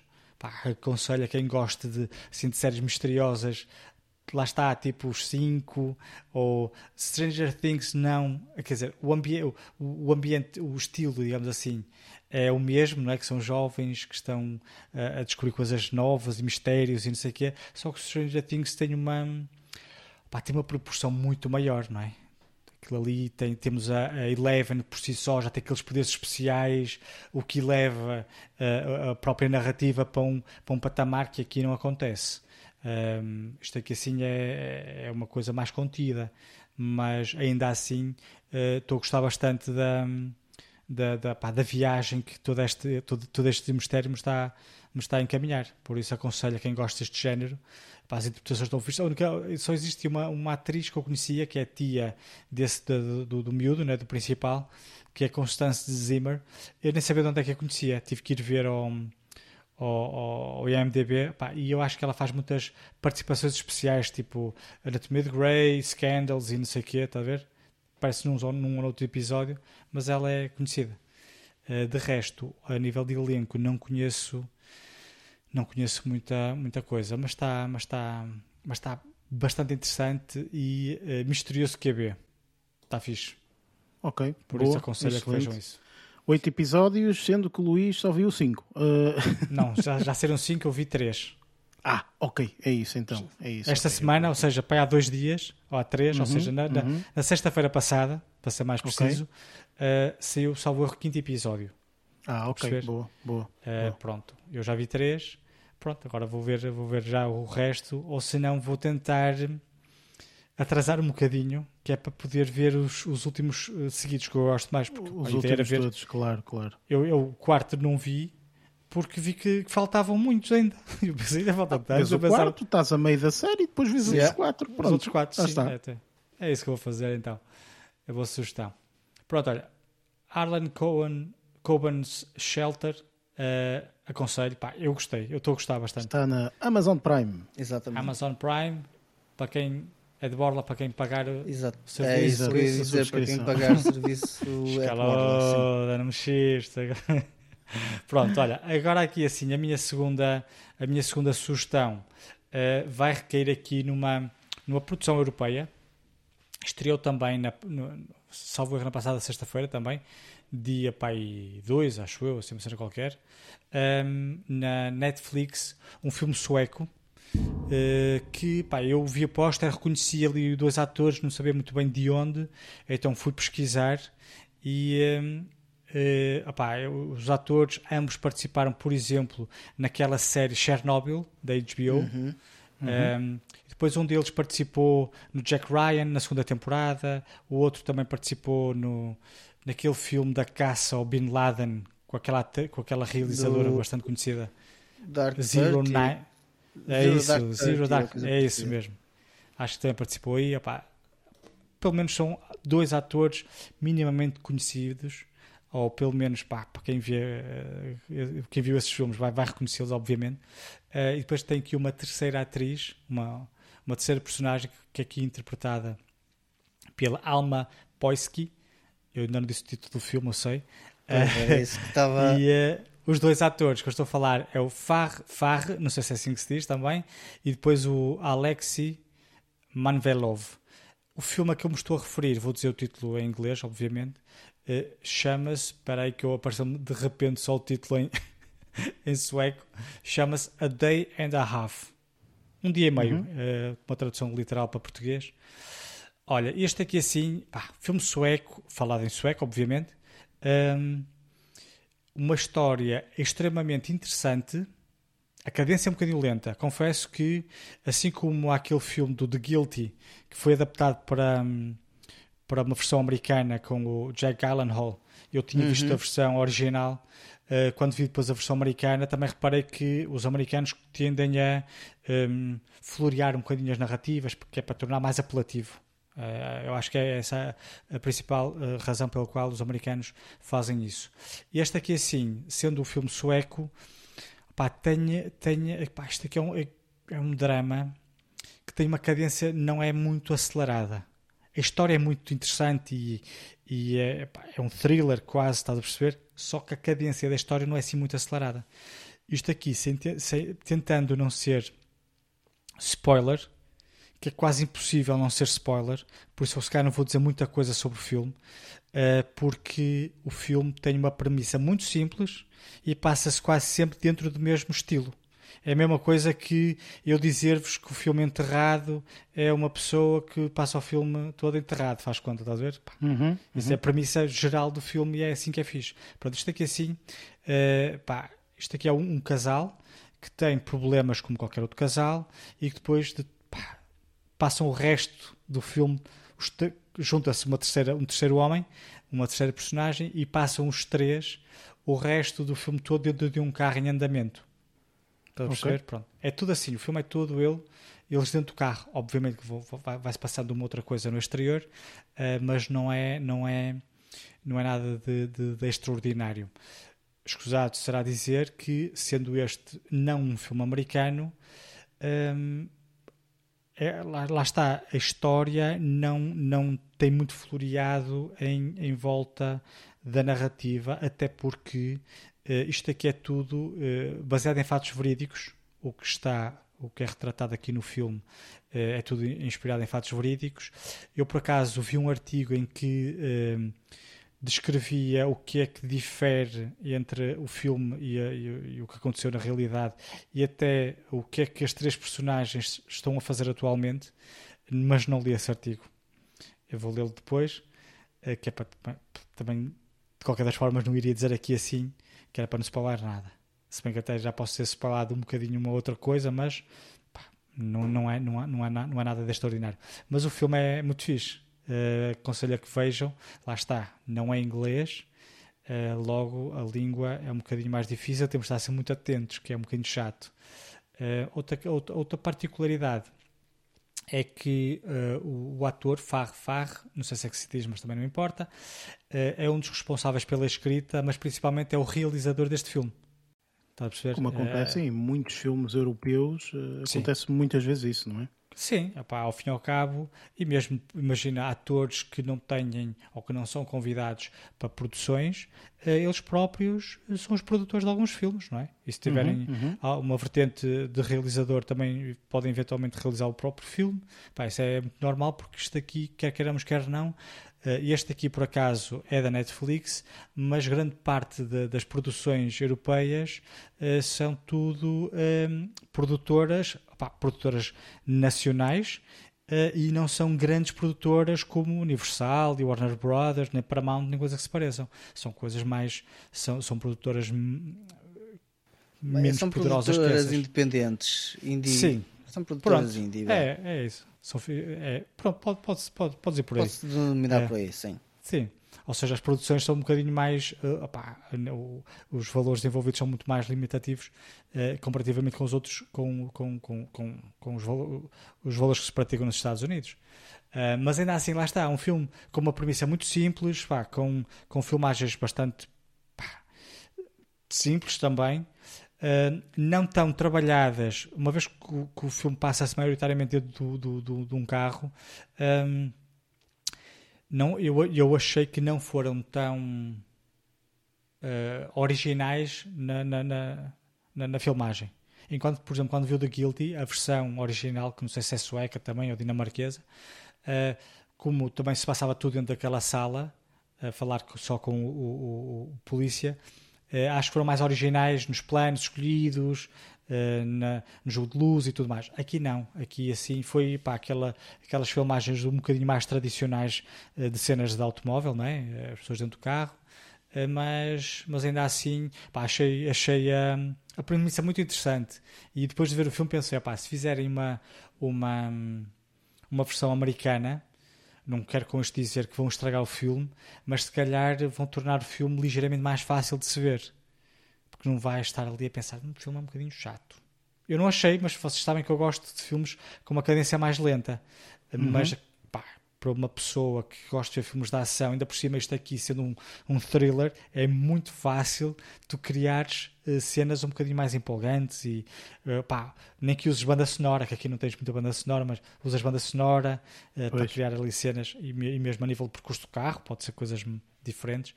Mas, ah, pá, mas é um filme fixe, eu gostei, gostei muito. lá está, pá, depois é sempre assim uma fada de ar fresco quando vai, vês assim uma coisa com uma assinatura que notas que não é americana uh, por causa da estética do filme. Uh, e depois é assim, é fixe, ouvis uma língua que não percebes nada, então tens de estar a ler, a ler literalmente legendas enquanto estás a tentar acompanhar as imagens. Mas pronto, olha, fica a minha sugestão um, ehm, da semana, este, este A Day and a Half, está na Netflix, por isso, desde 1 de setembro, por isso estejam à vontade, quem pagar também pode ver. certo. Tudo, e tudo serviços gratuitos duração, por parte do Luís. Claro. O filme tem a duração de um dia e meio. Portanto, foi ah, mais ou menos o tempo do filme é. aí. Só que é day and a half. Ah, é, também para... pagar. É a duração, é a duração da, da história. Sim, olha, e outra coisa, o filme até é pequenino, 1 hora e 35 1 hora e 34 minutos. Pronto, resumir um dia, um dia e meio numa hora e 35, está interessante Sim. até. Mas também uma hora e meia se todos pagarem os, a, a, subscrição, por isso podem ter usufruto dessa hora e meia, porque dura um mês. Uh, até, é, é, até, até, até, mais, até mais. Não? Exatamente, é de aproveitar. Uh, é, mas vejam que, é, que é, o filme é engraçado. Eu pelo menos gostei. Gostei mais do, da versão do, do, da Guilty. É, por acaso gostei mais desse. Uh, mas este aqui também é bastante interessante. Sim, é sempre interessante nós vermos portanto, o cinema europeu e, e, e já tínhamos falado disso no passado, já tínhamos dito que Sim. Portanto, o, o, o, que acontece e que vai acontecer mais, muito provavelmente agora nestes, nestes tempos próximos, é uh, haver muito mais uh, cinema europeu Sim. e coisas Os mais asiáticas, etc. Os americanos está tudo parado em greve. Portanto, é normal que se calhar agora uh, nós vamos dar um bocadinho mais vazão a esse, um, a esse leque de, de, disponibilidades. E às vezes também é tais, é, são as tais coisas, ou seja, é o facto de tu ires ao Netflix e antigamente as 10, 20, 30 coisas que apareciam lá era tudo de Hollywood, espampanante, pam pam pum e tal, não, é? Agora não, não há, então eles metem 5 espampanantes e o resto metem tudo mais alternativo, estás Opa, a perceber? Um bocado assim. E às, e às vezes nem te apercebes que o filme não é inglês. Porque eles também não, não, não estão escarrapachados a dizer o filme sueco, estás a perceber? Exatamente. Então é engraçado é que tu exatamente. começas a ver o filme, às vezes naquele previewzinho que aparece, às vezes ouves eles a falar e percebes logo que não é inglês, mas é eu interessante tenho o facto isso desligado. De... Eu, pois. isso está tudo desligado. Mas é interessante porque eles aqui não, hum, não, pá, não, não, não fazem referência à nacionalidade dos filmes. Até porque se calhar nem, nem lhes convém, né? que é para aliciar aí o claro. pessoal a ver mesmo. Claro, exatamente. É, mas Muito vejam bem. Está no top 4, cá em Portugal, por isso Deve haver é, muita malta a ver. Pronto, então há muita gente aí que está a perder um dia e meio a ver o filme. Sim, senhor, muito bem. um, ora bem, então, eu, uh, esta semana, um, começo aqui com um, um título que penso que o Lázaro já tinha visto, se não estou em erro, pelo menos ele já tinha falado aqui. Não sei, entretanto, se tu, Luís, uh, tiveste a oportunidade de ver ou não, mas estou aqui a falar de algo que eu pessoalmente até nem estava com muita vontade de ver. Eu, eu esta, esta temporada uh, começou, uma nova temporada, uma série.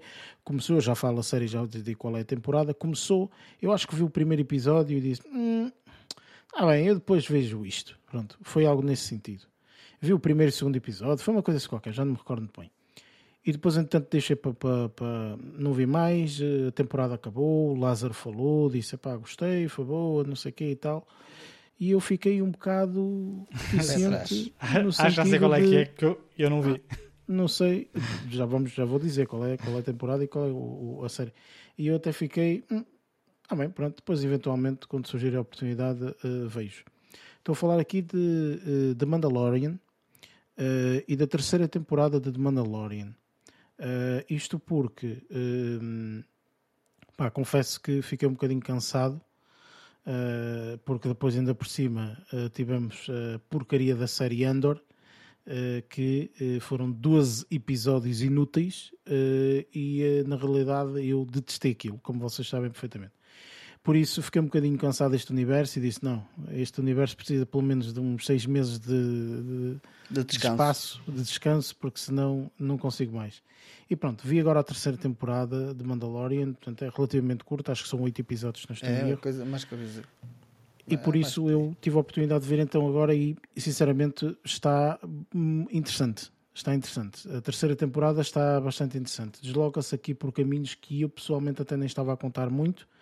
Hum, achei eh, que foram relativamente inovadores eh, quando, quando teriam que ser. Eh, neste momento já não vale a pena estarmos aqui com coisas de spoilers e isto e aquilo outro, pelo menos com a pequenina criatura verde que eh, Uhum. abalou os nossos corações quando apareceu na primeira temporada. Eh, e na realidade, portanto, é, é, é muito engraçado. É o aspecto de comic relief que eles utilizam muitas vezes nesta temporada e, e nas outras também. Eh, é mui- muito engraçado com o que eles conseguem fazer. E é engraçado porque às vezes tu nem sequer sabes como é que eles fizeram aquilo. Dizes, mas aquilo é um boneco real, é CGI, é o quê? Que é que eles... Ficas um bocado na dúvida. Enfim, tens que ver os behind the scenes para perceberes como é que eles fizeram algumas coisas e etc. Eh, muito engraçado. Há uma adaptação eh, nesta terceira temporada extremamente interessante, ok? Extremamente interessante, eh, especialmente como comic relief em determinadas circunstâncias.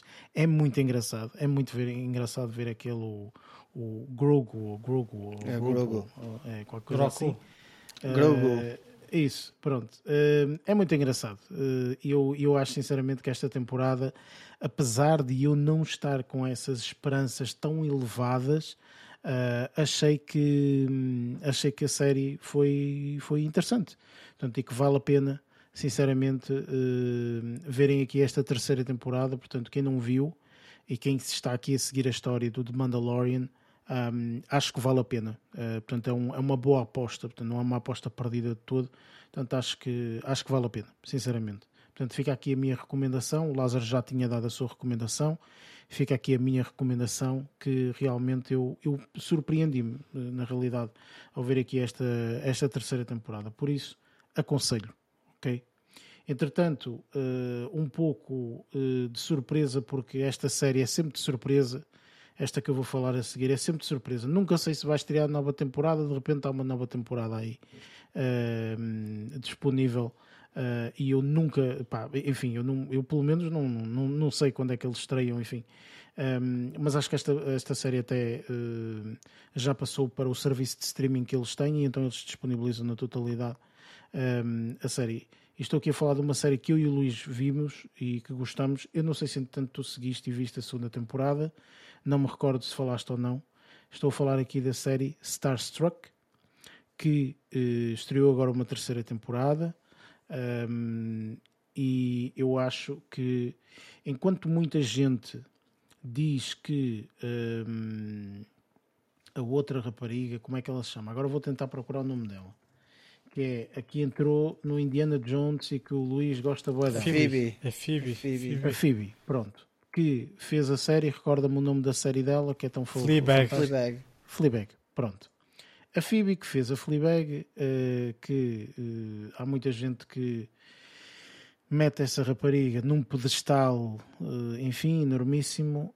Eu pessoalmente, tendo em conta que não eh, segui aqui o, o, o Fleabag, portanto segui a primeira temporada, a segunda não vi, ehm, mas sigo aqui esta Start, eh, Struck e esta Rose Matafeo é um monstro no meu ponto de vista em termos de eh, argumentação, direção eh, desta série que é dela. Ok, portanto esta série é, é- foi ela que criou, eh, ela também faz parte das equipas de, de escrita e etc. Esta mulher é um colosso no meu ponto de vista. Acho formidável o que ela consegue fazer, mesmo nesta terceira temporada, apesar de não estar uma temporada avassaladora, porque não está, mas a construção destes diálogos está formidável. E eu acho que é isso que esta série é muito boa. Esta série é muito boa a nível dos diálogos. Realmente dá aqui uma perspectiva refrescante. É uma série britânica, portanto, acaba por ser sempre uma outra perspectiva uh, diferente e está formidável no meu ponto de vista, sinceramente. Esta série está excepcional. Um, a primeira temporada, acho que até foi o Luís que viu primeiramente, e depois eu, uh, uh, como ele falou tão bem da série, eu disse: Vou ver a série. e acabei por ver a série, aqui a primeira temporada. A segunda temporada já não me recordo, Luís, tu tiveste a oportunidade de ver ou não a segunda não, temporada? Só vi a primeira temporada ainda. Então, olha, já nem me lembrava duas, disto. É, tens duas temporadas formidáveis, no meu ponto de vista, que são excepcionais a nível do, da amizade deles, etc. Eu não sei se isto vai, eh, portanto, ter aqui uma, uma, uma quarta temporada, confesso que não sei. Uh, se eles terão argumento para uma quarta temporada. Esta terceira temporada há aqui algumas coisas em termos de, da história e da narrativa que mudam um bocadinho de direção, ok? Muda um pouco a direção e isso também é interessante. O mais espetacular desta série é que são uh, seis episódios ou oito, já não me recordo. Seis, assim seis cada são temporada. Seis, é isso. São seis episódios. Cada episódio tem 20 minutos. É isto. Isto é, isto é exatamente a receita para, para, para, para as tuas séries, Luís. Isto é a melhor claro, série que do mundo. que eu vi isso? Porque na realidade é formidável, não perdes muito tempo a ver a série. Ah, é muito bem. É, super é, o problema é que quando tens séries, mesmo que sejam só de 20 minutos, existem séries que não, pá, não, não, tiras nenhum dali. Ali não, são 20 minutos é. e são 20 minutos extremamente bem passados e, e pá, 20 minutos bem escritos e tudo mais, e uhum. é compensador isso ver. E esta terceira temporada não fica atrás, portanto, eu aconselho completamente esta, esta, esta terceira temporada de Starstruck, que é uma série formidável e agradeço Luís porque efetivamente tanto se não tivesses falado provavelmente eu não uh, não teria conhecimento digamos assim. Por isso é pá uh, aconselho. Uh, e agora vou terminar só com outra série portanto isto é só séries hoje que eu trago aqui. Vou terminar com uma com uma uma terceira série que uh, eu, eu, eu gostei bastante desta série uh, e comecei a ver a série porque uh, vocês sabem que eu sigo alguns podcasts, etc. E então vi um podcast com o realizador desta série, com a pessoa que, que, que faz a direção desta série, etc. E então a pessoa falou da série e eu gostei imenso, portanto, daquele podcast. Nem, nem terminei de, de, de, ouvir o podcast todo, porque tive interesse em ver a série e lembrei-me que esta série já tinha estreado aqui há alguns meses atrás. Disse, oh, esta série já estreou aqui há alguns meses atrás. Deixa-me dar uma vista de olhos. E vi. Um, e, e, e, e, é isso que eu vou falar. Eu estou a falar da série que estreou no, na, na Netflix aqui no início do mês de agosto, que se chama Painkiller. É uma série que uh, tem, se não estou em erro, o, um, o, o, o, portanto, Matthew o realizador. Broderick, Matthew Broderick, o, o, ator principal, não é? Sim, exatamente. Esse é o ator principal. Quer dizer, não é bem o ator principal, mas é como se fosse, Sim. porque existe outra pessoa também que faz aqui um papel que acaba por ser mais, mais principal, se não estou em erro. Mas pronto, um desses criadores, eles são dois criadores, portanto, um desses criadores é o que estava então no podcast e eu ouvi. É uma série relativamente uh, pequena, eu acho que só tem oito episódios, se não estou em erro. Seis ou oito episódios, uma coisa assim qualquer. É, são é, seis. É, é, é uma série muito pequenina, uh, portanto, muito rapidamente vocês conseguem ver. Uh, e esta série, uh, o, que, o, o, o, que a série fala, retrata aqui os acontecimentos há uns anos atrás uh, do, do grande problema de opioides que surgiu nos Estados Unidos e, de, e da possibilidade de serem prescritos dos de analgésicos, não é? Muito. Aquilo são opioides, não é? Portanto, aquilo, enfim, são. chama-lhe o que tu quiseres, mas aquilo é droga. Sim, mas a, a eh, ideia era vender como analgésicos, basicamente. Sim. Uh, mais ou menos, pronto, era para passar a dor, supostamente. Uhum, exatamente. Um, mas uh, uh, basicamente, portanto, isto é interessante porquê? Porque eu vi esta série eh, esta série está muito interessante, no meu ponto de vista. Uh, tem aqui, portanto, o, há bocado estavas a dizer, Lázaro, do ator principal, o Matthew um, ehm, Broderick, Broderick. Uh, mas tu tens aqui a Uso um, um, Aduba, que uh, é uma atriz formidável. portanto, para quem não está a perceber muito bem quem é, portanto, se forem em OMDB carregarem, vão ver que tem alguns projetos que de certeza já viram, portanto, com ela. É uma atriz muito, muito interessante. Entre outros, portanto, tem outros atores, atrizes, enfim, tudo, também conhecidos. Eu esta série é muito interessante para nós conhecermos este mundo No entanto, a perspectiva que é dada nesta série é uma perspectiva mais direcionada para esta família, ok? A família Sackler, que foi são uma família que tem um investimento louco na indústria farmacêutica nos Estados Unidos e a indústria farmacêutica nos Estados Unidos é completamente diferente da indústria nos outros, nos outros locais. Ou melhor, eh, toda a medicina e etc. Né? Eles não têm Sistema Nacional de Saúde, eh, portanto, eles não têm absolutamente nada disso. Os médicos eh, podem quase receber publicidade, comissões. marketing Sim. e comissões também, tendo em conta o número de remédios que vendem. portanto, enfim, é, é tudo muito virado para o negócio é tudo muito virado para o negócio, tudo é um negócio, basicamente, e na realidade, portanto, aqui transformou-se numa epidemia louca de, de, destes opioides. E aqui com esta série nós podemos ter noção do que é que aconteceu, de como é que surgiu, como é que se propagou uh, e tudo o resto. E também conseguimos perceber, porque tudo isto são factos verídicos, uma coisa que eu adorei nesta série é que eles dizem no início da série, portanto, são seis episódios, e em cada início de cada episódio aparece uma pessoa uh, real, ok? Parece uma pessoa real, não é um ator, nada disso, é uma pessoa real que, que lê a frase a dizer uh, esta série tem, uh, é baseada em factos verídicos, no entanto, algumas coisas tiveram que ser alteradas, blá blá blá blá, aquelas coisas que já se costuma dizer, e depois dão sempre a perspectiva a dizer o que uh, não é alterado nem é fantasia, vá, chamemos assim, é sempre um ente querido que faleceu tendo em conta toda esta epidemia ok? E nos seis episódios são seis pessoas, são seis pessoas, seis famílias diferentes, de forma a nós percebermos o impacto que aquilo teve. Ok, portanto, aquilo teve um impacto enormíssimo. Morreram milhares de pessoas nos Estados Unidos à conta disto, um, e, e, portanto, foi, foi, foi uma loucura. É engraçado porque eu, há uns meses atrás, vi uma outra série que um, tinha aqui o, o, Michael Keaton como, como ator principal, que se chama Dope Sick. E essa série, não é? portanto, é a mesma coisa. É exatamente a mesma coisa, ou seja, Dope Sick foi uma série lançada já alguns anos atrás, em 2021, e agora surge esta nova Painkiller. A perspectiva é que é diferente, ou seja, enquanto que aqui no Dope Sick nós vemos uma perspectiva de um médico e dos doentes e dos pacientes, no uh, Painkiller nós vemos a perspectiva de tudo o que está por trás do negócio, digamos assim, que foi feito com base neste opioide ok? Portanto, é mais nesse sentido.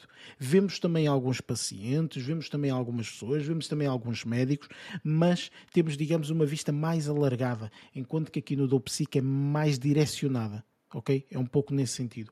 Tanto uma como outra série estão formidáveis para quem tem interesse neste, neste fenómeno uh, que, que, que, ocorreu há, há, há alguns anos nos Estados Unidos. É interessantíssimo, ok? É interessantíssimo. Uh, portanto, aqui o Painkiller, as interpretações estão formidáveis, no meu ponto de vista, estão mesmo muito, muito boas. Apesar de, eu penso que a série acaba numa forma que tem que acabar, pronto, a série, claro, tem que ter um princípio, meio e fim, não é? E acaba de uma forma que se calhar nós ficamos aqui a deparar com mais algumas questões, ok? Mas não nos podemos esquecer que isto são factos reais, ou seja, se nós tivermos realmente essas questões, é para ir ao Google e pesquisar porque de certeza que essas questões vão nos ser dadas, tendo em conta, uh, portanto, que tudo isto uh, aconteceu, é real, ok? Portanto, é nesse sentido, uh, pá, aconselho sinceramente. Esta série estreou, esta uh, Painkiller estreou há, um, há, algum tempo atrás, aqui na, há um mês mais ou menos, mais coisa menos coisa, na, na Netflix. Portanto, podem dar uma vista de olhos. Uh, que é super aconselhada, no meu ponto de vista. Portanto, e para quem quer saber um bocadinho mais do que é que aconteceu na realidade com isto, epá, uh, tem aqui uma série uh, formidável para, para, para ver. entretanto, não vi mais nada, portanto, fiquei-me por aqui. Por isso, penso que podemos então partir para o nosso próximo segmento, o segmento da review do filme, que foi o filme escolhido foi How to Blow Up a. Hey everyone, welcome back to Boom Talk. Today, teaching myself to make a homemade blasting cap.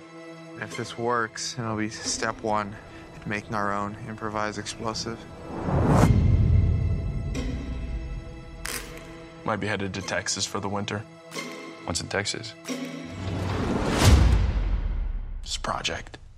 What kind of project?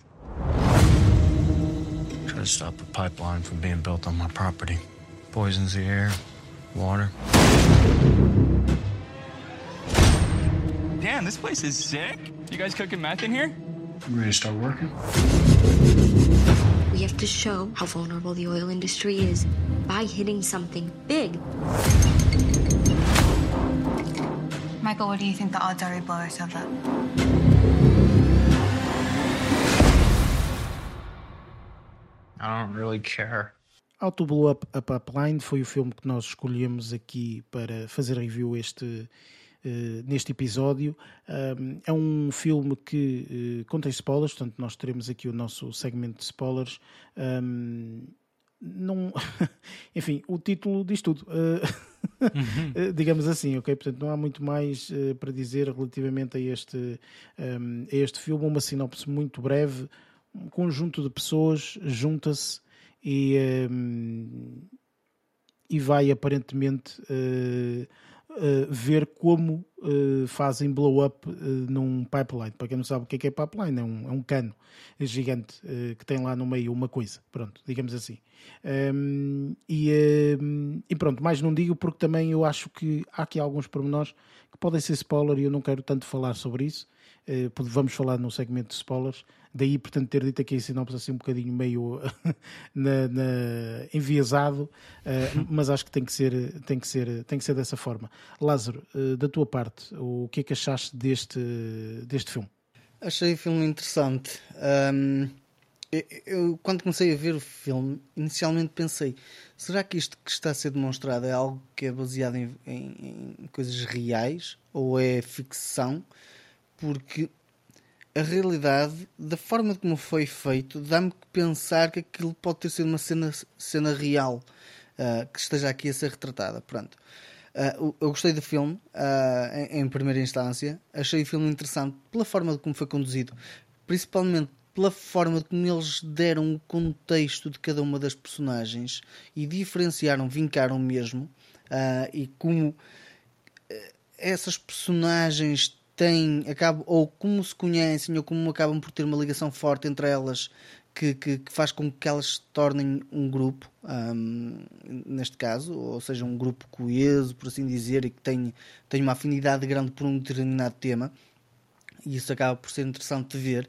E a verdade é que nós, se calhar, passamos mais de 60% do tempo a ver a contextualização de várias personagens. Ou, ou seja, a contextualização de o que une estas personagens é um tema comum. E esse tema comum é representado e a forma como, ela é, liga, é, como ele é ligado entre as várias personagens é demonstrado na diferenciação em cada uma das personagens de como ela está apresentada.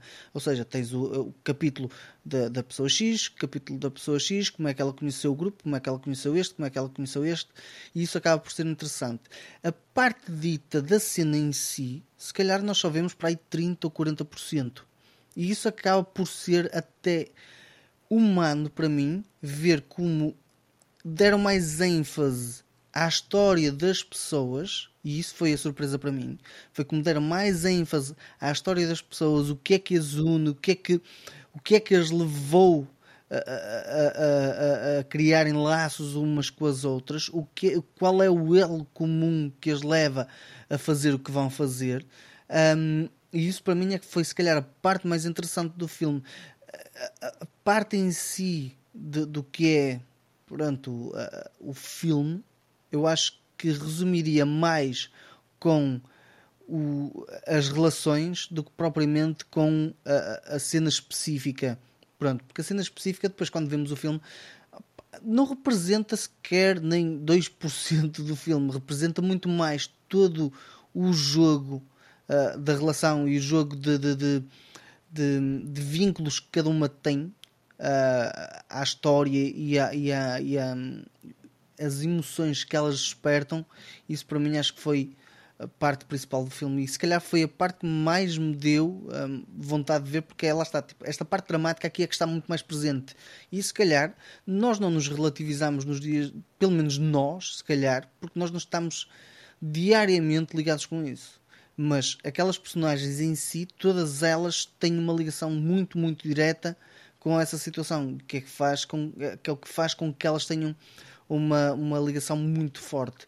Um, ver a, a, parte final não estava a contar, honestamente, como, primeiro como foi conduzida, como é que foi.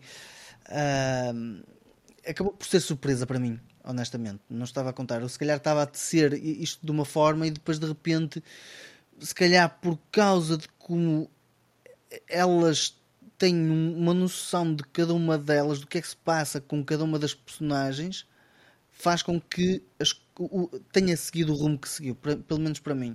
Só no final é que eu comecei a perceber isso, porque numa fase inicial, quando começa a acontecer toda, toda, toda essa parte final, eu, yeah, ok, isto, o que vai acontecer é que eh, vai ter este fim. E na, na realidade não foi esse o fim que teve, nem eu estava a contar com esse fim, honestamente, uh, e até acabei por achar o fim interessante porque nem tudo tem que ter um mau fim mas nem sempre é um bom fim também. É, é isto é, é acaba por ser um bocado eh, paradoxo. Ou, Fica um calhar, bocado confuso isso. Ou é? contraditório, mas a realidade é essa: é que tu tens ali vertentes que tu vês um bom fim e tens vertentes que não vês um bom fim. Tens as duas coisas, percebes? E nisso, na minha cabeça, eu não estava a equacionar isso, percebes? Eu, aliás, eu eh, relacionei-me com, tecnicamente com uma personagem, eh, revi-me um bocadinho nela e a realidade é que quando fui depois na, na, parte final, não estava a contar com esse fim. Um, opa, acabei por achar o filme interessante, é drama, é um bocadinho mais uh, com, com thriller também. Se forem a contar com, com, com a premissa do que é que diz, pelo menos a parte principal do filme, não a parte principal do filme acho que é toda a outra, da parte, a outra parte da relação das personagens entre elas do que propriamente a cena específica em si. Isso para mim é, foi que fez valer mais o filme do que propriamente essa cena.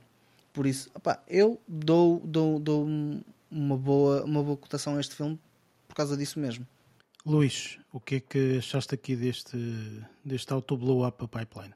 Olha, aqui eu sou um bocadinho estou um bocadinho de acordo aqui com o Lázaro em alguns aspectos. Antes de mais, Lázaro, isto aqui assim, embora é, é, é inspirado num livro de, de, de, de um livro eh, também do, que se chama também How to Blow Up a Pipeline, uhum, do, do um escritor Andreas Malm. Esse próprio livro é inspirado, é inspirado, quer dizer, é uma, uma não ficção, ou seja, tu, tu se lês notícias, que, que acredito que leias, aquela introdução do filme, tu já viste malta a fazer isso em Portugal. Certo, e, sim, sim, sim. É, é, pá, embora eu não concorde com esse tipo de, de posturas, mas pronto, também não tenho nada, não tenho posição uh, relativamente a isso, uma posição concreta em relação a isso.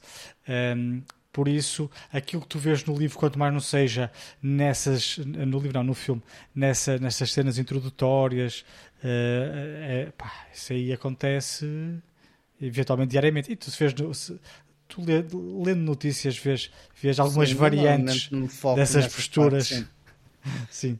Uh, mas aqui relativamente aqui ao, ao, ao, ao filme, Uh, pá, eu gostei muito, gostei, gostei muito e, e, também assim como o Lázaro, gostei particularmente da forma como o filme foi montado. Pá, em vez de fazerem tipo de uma, de uma forma cronológica, não é? Em que tu vês uh, as várias personagens, são cinco, salvo erro, não é? Pá, cinco ou seis personagens ainda são bastantes. Uh, o grupo de miúdos, miúdos, ah, miúdos e graúdos. Miúdos e graúdos. É. Um, dois, três, quatro, cinco, seis, pai, sete ou oito pessoas. Uh, ou seja, em vez de estarmos a ver como é que este grupo se cria ou se conhece e depois as, as ramificações das atitudes que eles vão ter tenham uh, na história, não.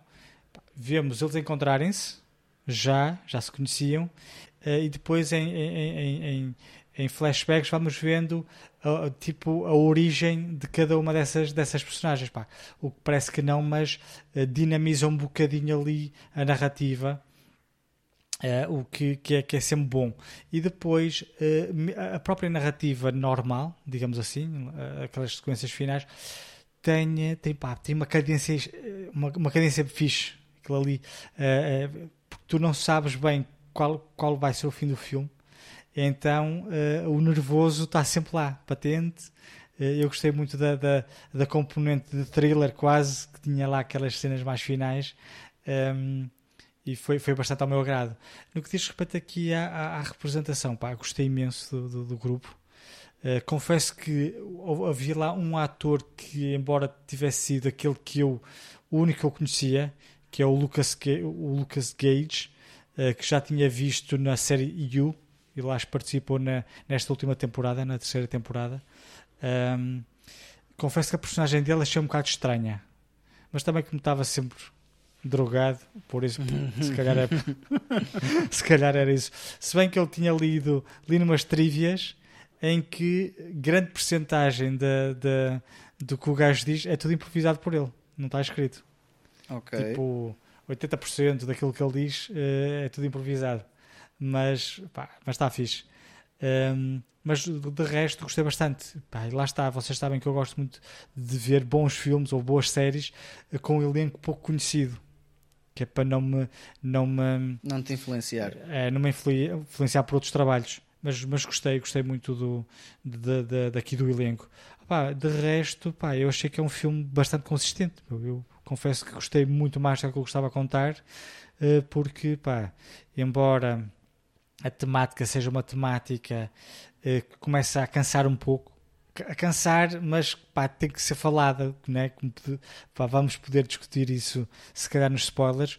Um, mas, mas gostei muito de, de, de da forma como toda, toda esta história foi conduzida, porque até, aliás, isto aqui é tão, é tão, é tão, tão verdadeiro, digamos assim, a história é tão verdadeira e tão, tão realista, que a primeira vez que eu vi este título uh, no, no, no, no filme, não é? no início pensei que fosse um documentário, confesso. E a primeira vez que li este título pensei, olha um documentário, deve ser fixe. E depois é que não era um sincero, também pensei o mesmo inicialmente. Pois. Por isso daí aquela situação de isto é real, não é? Ah, sim, mas eu estou-me a referir a primeira vez que vi, vi este título para, para ver, okay. né? Se calhar vou ver, uhum. este, vou ver este documentário. Depois é que vi que não era um documentário. E agora surgiu a oportunidade de ver o filme. Pá, mas gostei bastante. E mesmo lá como o Lázaro diz a forma como termina o filme pá, não tem que ser não, não tem que ser felizes para sempre eh, mas também as pessoas não não tenham que não tem que ser um, um final extremamente dramático. Um, pá, a vida é assim não é? Aquilo ao fim e ao cabo terminou uh, como terminaria eventualmente numa situação similar àquilo que aconteceu. Mas está tá fixe. Eu gostei bastante do filme confesso que foi uma, uma boa aposta desta semana Ora bem, uh, da minha parte eu vou-me cingir aqui a algumas coisas. Quanto a nível dos atores, uh, gostei. Uh, acho que os atores fazem um papel interessante como atores. quanto a nível de, um, da história, está uma história da forma como foi contada interessante, ou seja, como vocês já referiram, o, o facto de nós não termos uma coisa muito linear do ponto A ao ponto B, ou seja, realmente vamos do ponto A ao ponto B, mas entretanto a meio vamos conhecendo aqui o background, digamos assim, dos atores e da história deles e o que os conecta e tudo mais. Portanto, aí, aí nesse aspecto eu acho que está interessante. No entanto, eu estava a ver até no Rotten Tomatoes eh, a crítica dá-lhe 94% e a audiência 64%. Pá, eu daria muito menos do que isto, mas muito menos. Eu estava bem na casa dos 20, 30%. Porquê? Porque, sim, eh, porque para mim o, o filme peca imediatamente na mensagem. Para mim a mensagem é parva, não é assim que se tem que fazer as coisas, não concordo. Vamos poder falar agora mais em spoiler abertamente claro sobre isso.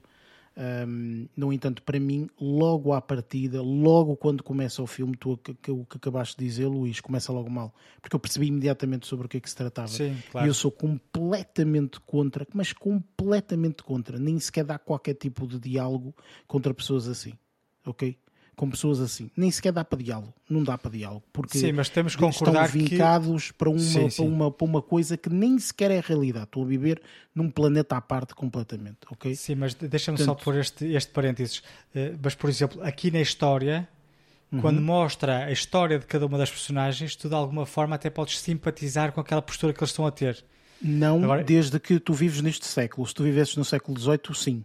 Mas tu vives neste século, o que te dá um nível de informação gigantesco, ao qual tu podes te educar de forma a perceberes qual o real impacto que tu podes ter numa sociedade, numa situação, seja naquilo que tu quiseres impactar, de uma forma positiva. Não de uma forma de rebeldia, não de uma tonteria, porque é uma tonteria a forma como se quer mostrar algum tipo de rebeldia. Hum, portanto, é, é tudo parvo e tonto. Ok? Portanto, todos aqueles acontecimentos, todas aquelas ideias, todas as ideias, a própria ideia é tonta. Tá, ok? Portanto, terrorista, porque como não, não vê o resto dizer. não é? Portanto, a própria ideia é completamente tonta porque depois não consegues entender os impactos que aquilo tem. Só estás a ver os impactos num aspecto, não estás a ver no outro, ok? Não estás a perceber que se calhar quem vai ter que limpar o estrago que tu fizeste não são as pessoas que tu queres impactar, mas são literalmente as pessoas que estão a ser impactadas pela situação. Yeah. Percebes? Portanto, a partir daí a mensagem é só parva. No entanto, eu tenho que avaliar isto no, no nível cinematográfico. Estás a perceber? Apesar disto se tratar-se de algo que acontece nos nossos dias de hoje, eu não posso entrar aqui com a, com a ideia, com a politiquice, digamos assim, de, de- do, que é que aquilo, do que é que eu acho ou deixo de achar, ou se eu concordo ou discordo Qual é a tua opinião? Sim. numa perspectiva única e exclusivamente de cinema, foi por isso que eu disse. Portanto, epá, os atores estão bem, a narrativa foi bem construída, portanto, a história acho que está boa nesse sentido. Agora, isto é um filme que eu acho que é mesmo daqueles filmes que até era interessante tu veres o filme e depois debateres o filme depois com pessoas ao vivo de forma a portanto criarem-se aqui algumas ideias e tudo mais O, pro- o- Um, o problema é que eu acho que este filme faz o inverso.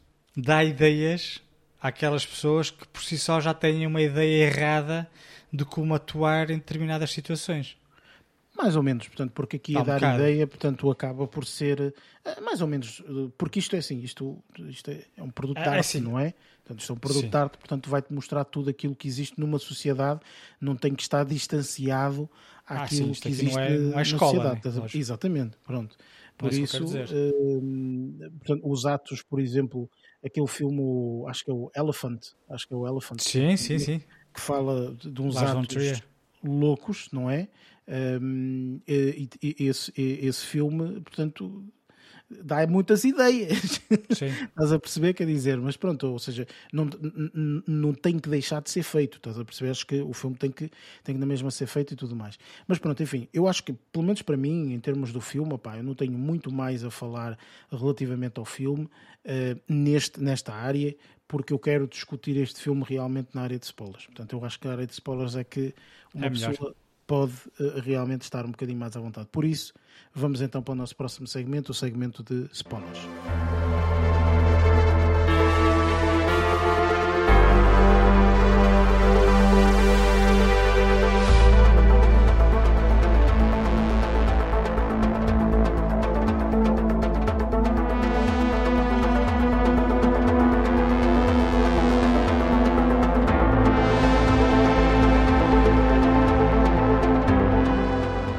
Chegamos aqui ao segmento de spoilers, onde vamos poder falar mais abertamente sobre o filme. Para quem não sabe, portanto, este é um segmento em que nós vamos abrir totalmente tudo aquilo que acontece no filme, portanto, sem qualquer tipo de, hum, De filtros. bloqueio de filtros, exatamente, Lázaro. Hum, portanto, aconselhamos que vejam o filme, depois de verem o filme, então aí sim podem ouvir aqui esta, este segmento eh, de, de spoilers. Portanto, eu sinto-me um pouco mais confortável a falar aqui neste segmento porque sinceramente eu acho toda esta ideia um bocado uma tonteria, ok? É um Portanto, bocado estapafúrdia, é. é um bocado é. parvo. Ou seja, ter a ideia de que achar que o aquecimento global está a afetar tanta gente e as grandes empresas estão a ganhar tanto dinheiro e elas não estão a fazer nada, então o que é que vamos fazer? Vamos destruir. Ok? Porque destruir vai fazer o quê? Não vai fazer nada, minha gente. Porque vocês estão a mostrar um nível de ignorância muito elevado, não é? Vocês vão destruir uma coisa que já está assegurada, ok? É para isso que os seguros existem vão destruir uma coisa que quem vai eh, novamente eh, reconstruir provavelmente vão ser os vossos pais ou as vossas mães ou familiares ou amigos. É isto, ok? É assim, não ganham eu- eu- dinheiro suficiente porque os que estão lá em cima a única coisa que vão dizer é ah pá, que chatice, já viste? Bem, ativa seguro. Pronto, e continuam com a sua vida. Ok? É assim, Portanto, porque o que eles querem é vamos atingir isto porque assim vamos atingir o preço do mercado. Gente, não é assim que se fazem as coisas. Ok? Portanto, não, não é dessa forma que se fazem as coisas. No meu ponto de vista. Aqui quis a dizer, Luís, desculpa. que eh, não, é, não é a destruição do gasoduto também que me faz mais confusão no filme. É a destruição, por exemplo, rebentar pneus. Ah, nós vemos essa porcaria em Portugal acontecer. Todos os dias. é, furar, para, furar pneus. para não andarem atirar- com, os, com os jipes. É, a tirarem sopa para, para os quadros nos, nos museus, a colarem-se ao chão. Pá, esse, esse tipo de posturas é que é isso é que eu concordo que seja completamente ignorante. Hum, porque não vai ajudar em nada, não é, não é três ou quatro pessoas ou duas pessoas a tirarem. Eu, eu acho que isso aí é mais uma tentativa de criar fama Ou e fama para as fama, sim. pessoas. Não Sim. é para, para, para mim, do meu ponto de vista. Ainda, ainda há relativamente pouco tempo vi um vídeo a dizer: o título do vídeo era Estes são os verdadeiros ecologistas. E era um vídeo que dava grupos e grupos enormes de pessoas a limparem florestas, a limparem os rios e depois divulgam esse tipo de trabalhos. Isso aí é que é um bom incentivo para toda a gente eh, se voluntariar ou E ter algum cuidado. Sim, ter algum cuidado no que diz, opá, no desperdício de plásticos, aquelas coisas todas que a gente Sim. já sabe. É que isto aqui não é, não é, não é, não é, não são assuntos que a gente não saiba, que andar de carro polui, que deitar os plásticos ao lixo também não é muito bom eh, e coisas desse género. Agora, o, o, o que eu, o- a parte mais triste que eu, que eu vejo neste tipo de comportamentos é as pequenas coisas. Não é o, o- o- porque a premissa da história é como, como, como rebentarmos com um aqueduto, não é? Um aqueduto não, um oleoduto ou um um, um oleoduto, gasoduto. Hum, não é, a, a premissa é essa. Eu acho que as pequenas coisas é que é chato. Quer dizer, o rebentar, lá está, o rebentar, andares para arrebentar pneus, é que depois tu vês pessoas em, em Portugal mesmo a fazerem esse tipo, a terem esse tipo de, de comportamentos e depois deixam um papelinho. E o que é que é? é Sim. no filme é assim que eles deixam um papel a dizer porque é que estão a destruir propriedade. pá, Olha aí, ao fim e ao cabo. sim. Eh, pá, Sim, isso é repara, que eu acho isto- completamente igno- ignorante. Isto para mim é exatamente a mesma coisa. Eu sou muito, pá, enfim, quem me conhece sabe isto, mas eu sou extremamente agressivo quando se trata de hum, tonterias, eu dou-lhe o nome de tonterias, de pessoas que o fazem, especialmente agora que temos e estamos a viver na época da era das redes sociais, as pessoas fazem tudo e fazem. Claro que eu, eu por acaso estava aqui à espera neste filme de ver quando é que a rede social iria surgir. E surge no final, quando aparece o vídeo da outra lá no Certo. TikTok ou A qualquer coisa assim, para divulgar. Hum, porque também há esse, à parte, ninguém faz as coisas e está caladinho e não divulga. Não, tem que sempre divulgar, filmar, mostrar a toda a gente, lives e não sei o quê, pronto, enfim. E eu sou um bocadinho contra essas tonterias. Dou, dou agora um exemplo. Nós tivemos, infelizmente, um, um impacto louco eh, aqui há uns anos atrás com a, com a situação de Pedrógão Grande, dos incêndios, uma, uma situação gravíssima que tivemos em Portugal. E, e- e no ano a seguir, ou dois anos a seguir, eu disse sempre a mesma coisa.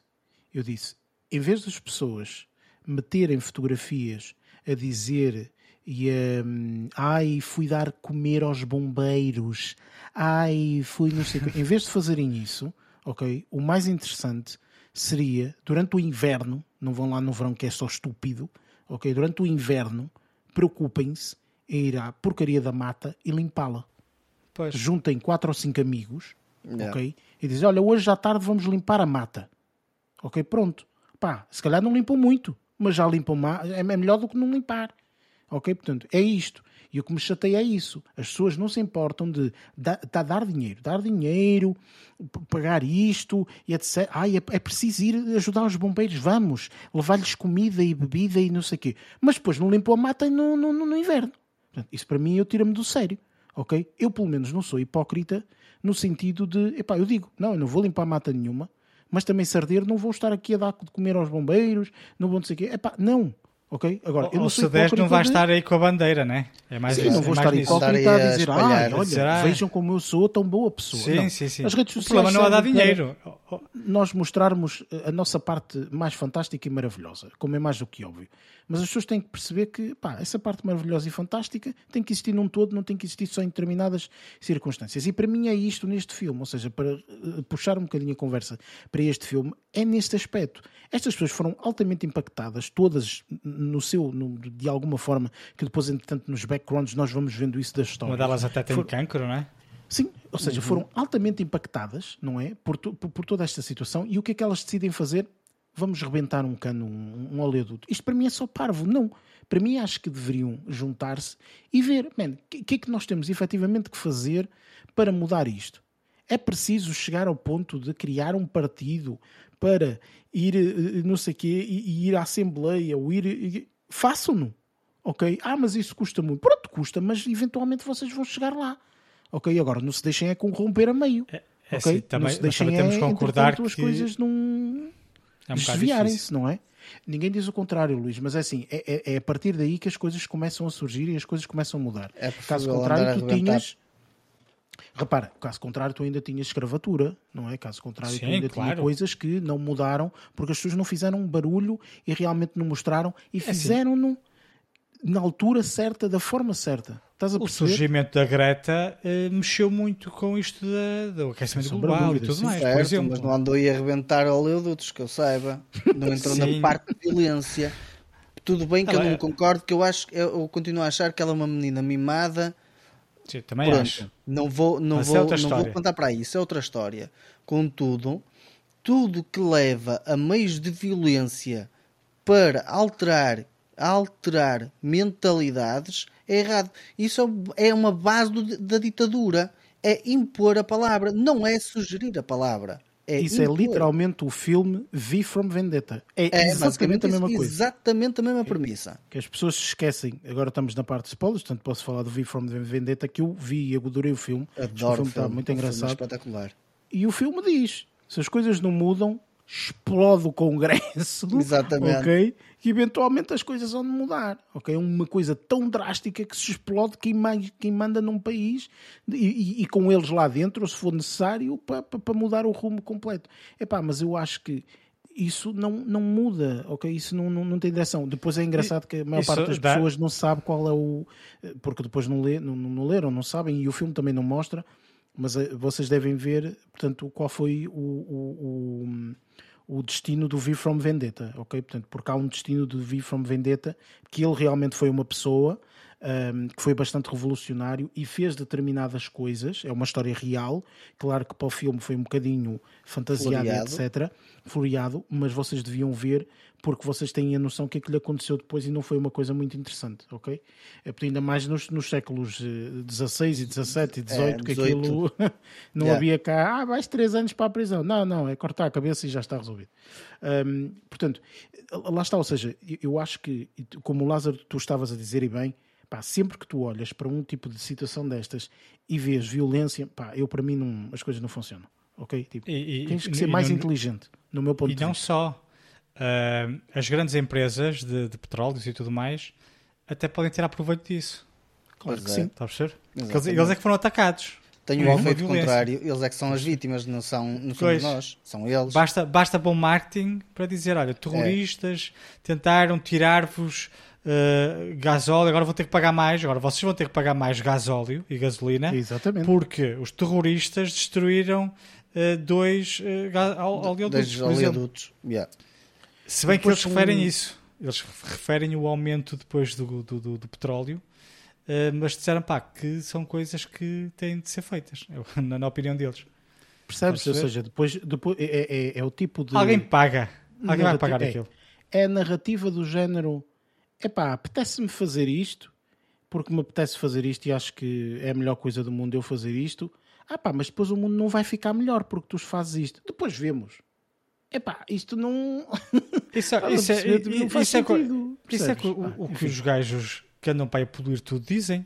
A narrativa é a mesma.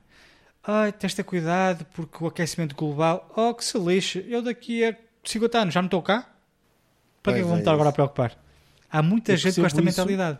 Eu percebo isso, só que lá está, é, é- é estas coisas. O que eu acho, sinceramente, é que, pá, enfim, ninguém vai negar que há o aquecimento global, porque que ninguém Sim. vai negar que as temperaturas estão a 50 graus há alguns dias e que não sei o que, é uma. Hoje está a trovoar, Ninguém, estamos em- no exato, verão. que é uma, uma, uma disparidade muito grande. Portanto, ninguém vai negar esse, esse, esse fator. Agora, temos é que ser todos inteligentes, no meu ponto de vista, para ultrapassar esta situação, temos de ser todos inteligentes. E eu penso que eventualmente o ser humano vai ultrapassar esta situação. Uh, nós, como raça humana, vamos ultrapassar esta situação, com toda a certeza. Vai demorar muito mais tempo, porque enquanto houver lobbies e enquanto houver esse tipo de O situações, problema está aí. Pá, não há hipótese. E mesmo que tu explodas um continente inteiro, garanto-te que os lobbies vão continuar a existir. Estás a perceber? Portanto, eu acho que não é a violência o, o- o resultado, sem sombra de dúvida que não é. São outras coisas. Ok? Por isso, malta, não se esqueçam, adira ao Bitcoin. Bem, eh, entretanto, eh, estou a brincar. Ahm, opa, eh, enfim, eu acho que o filme, em termos de spoilers, não há muito mais. Há a situação de, particular de, de, de cada situação deles. Eh, aquela rapariga tem cancro, a outra rapariga decide ser eh, um mártir e dizer: Pronto, sou eu que vou ser culpabilizada por todo o mal desta juventude e não sei o quê. E sentem-se muito Porque contentes. a mãe porque dela também morreu, não é? Uhum. Exatamente, sentem-se muito contentes porque supostamente eh, de, sete ou oito pessoas, só dois é que vão ser culpabilizados e os outros, pá, E aquele twistzinho final eu não, mostra, eu não não estava é? a contar, não é? O, aquele twistzinho final eu não estava a contar. Que twist, desculpa, Luís. A loira que tinha incriminado ao FBI a- a- as duas, Uhum. mas na verdade Foi- essa já foi incriminação feito- já tinha sido já tinha sido. Premeditada. Yeah. já tinha sido combinada. Sim, pronto, aí foi relativamente interessante, ok? Foi ali um twistzito mesmo pequenito. Um, não há nada assim mas de mesmo extraordinário, mas assim- foi engraçado. Mesmo assim, no meu ponto de vista, é pá, ali aquela narrativa de, de- de tonteria, como eu lhe chamo, pá, não deveria ter sido dessa forma. Fiquei um bocado triste nesse sentido, sinceramente. Estava um bocadinho à espera que este filme tivesse outro, outro tipo de perspectiva. Mas pronto, enfim. eh, o filme. mostrasse o outro ângulo. Sim, exatamente, percebes? Seria, seria, no meu ponto de vista, um bocadinho mais, eh, mais interessante. Mas se Ou calhar seja, aí a seria um mesma co- a me- documentário. Não, não, é assim. Até, até podia ser a mesma narrativa, mas que no final mostrassem que, que aquilo ali não era, não era de todo o ângulo correto Exatamente, para chegar sim. àquele fim. Está a perceber? Sim, sim, O que sim, não foi sim, o caso. Não foi isso que Não, mostrou. não, não, de todo, não, não mostrou absolutamente nada disso. Enfim, acho que a nível de spoilers não há assim mais nada que nós possamos eh, explorar, por isso vamos então partir para as nossas notas finais.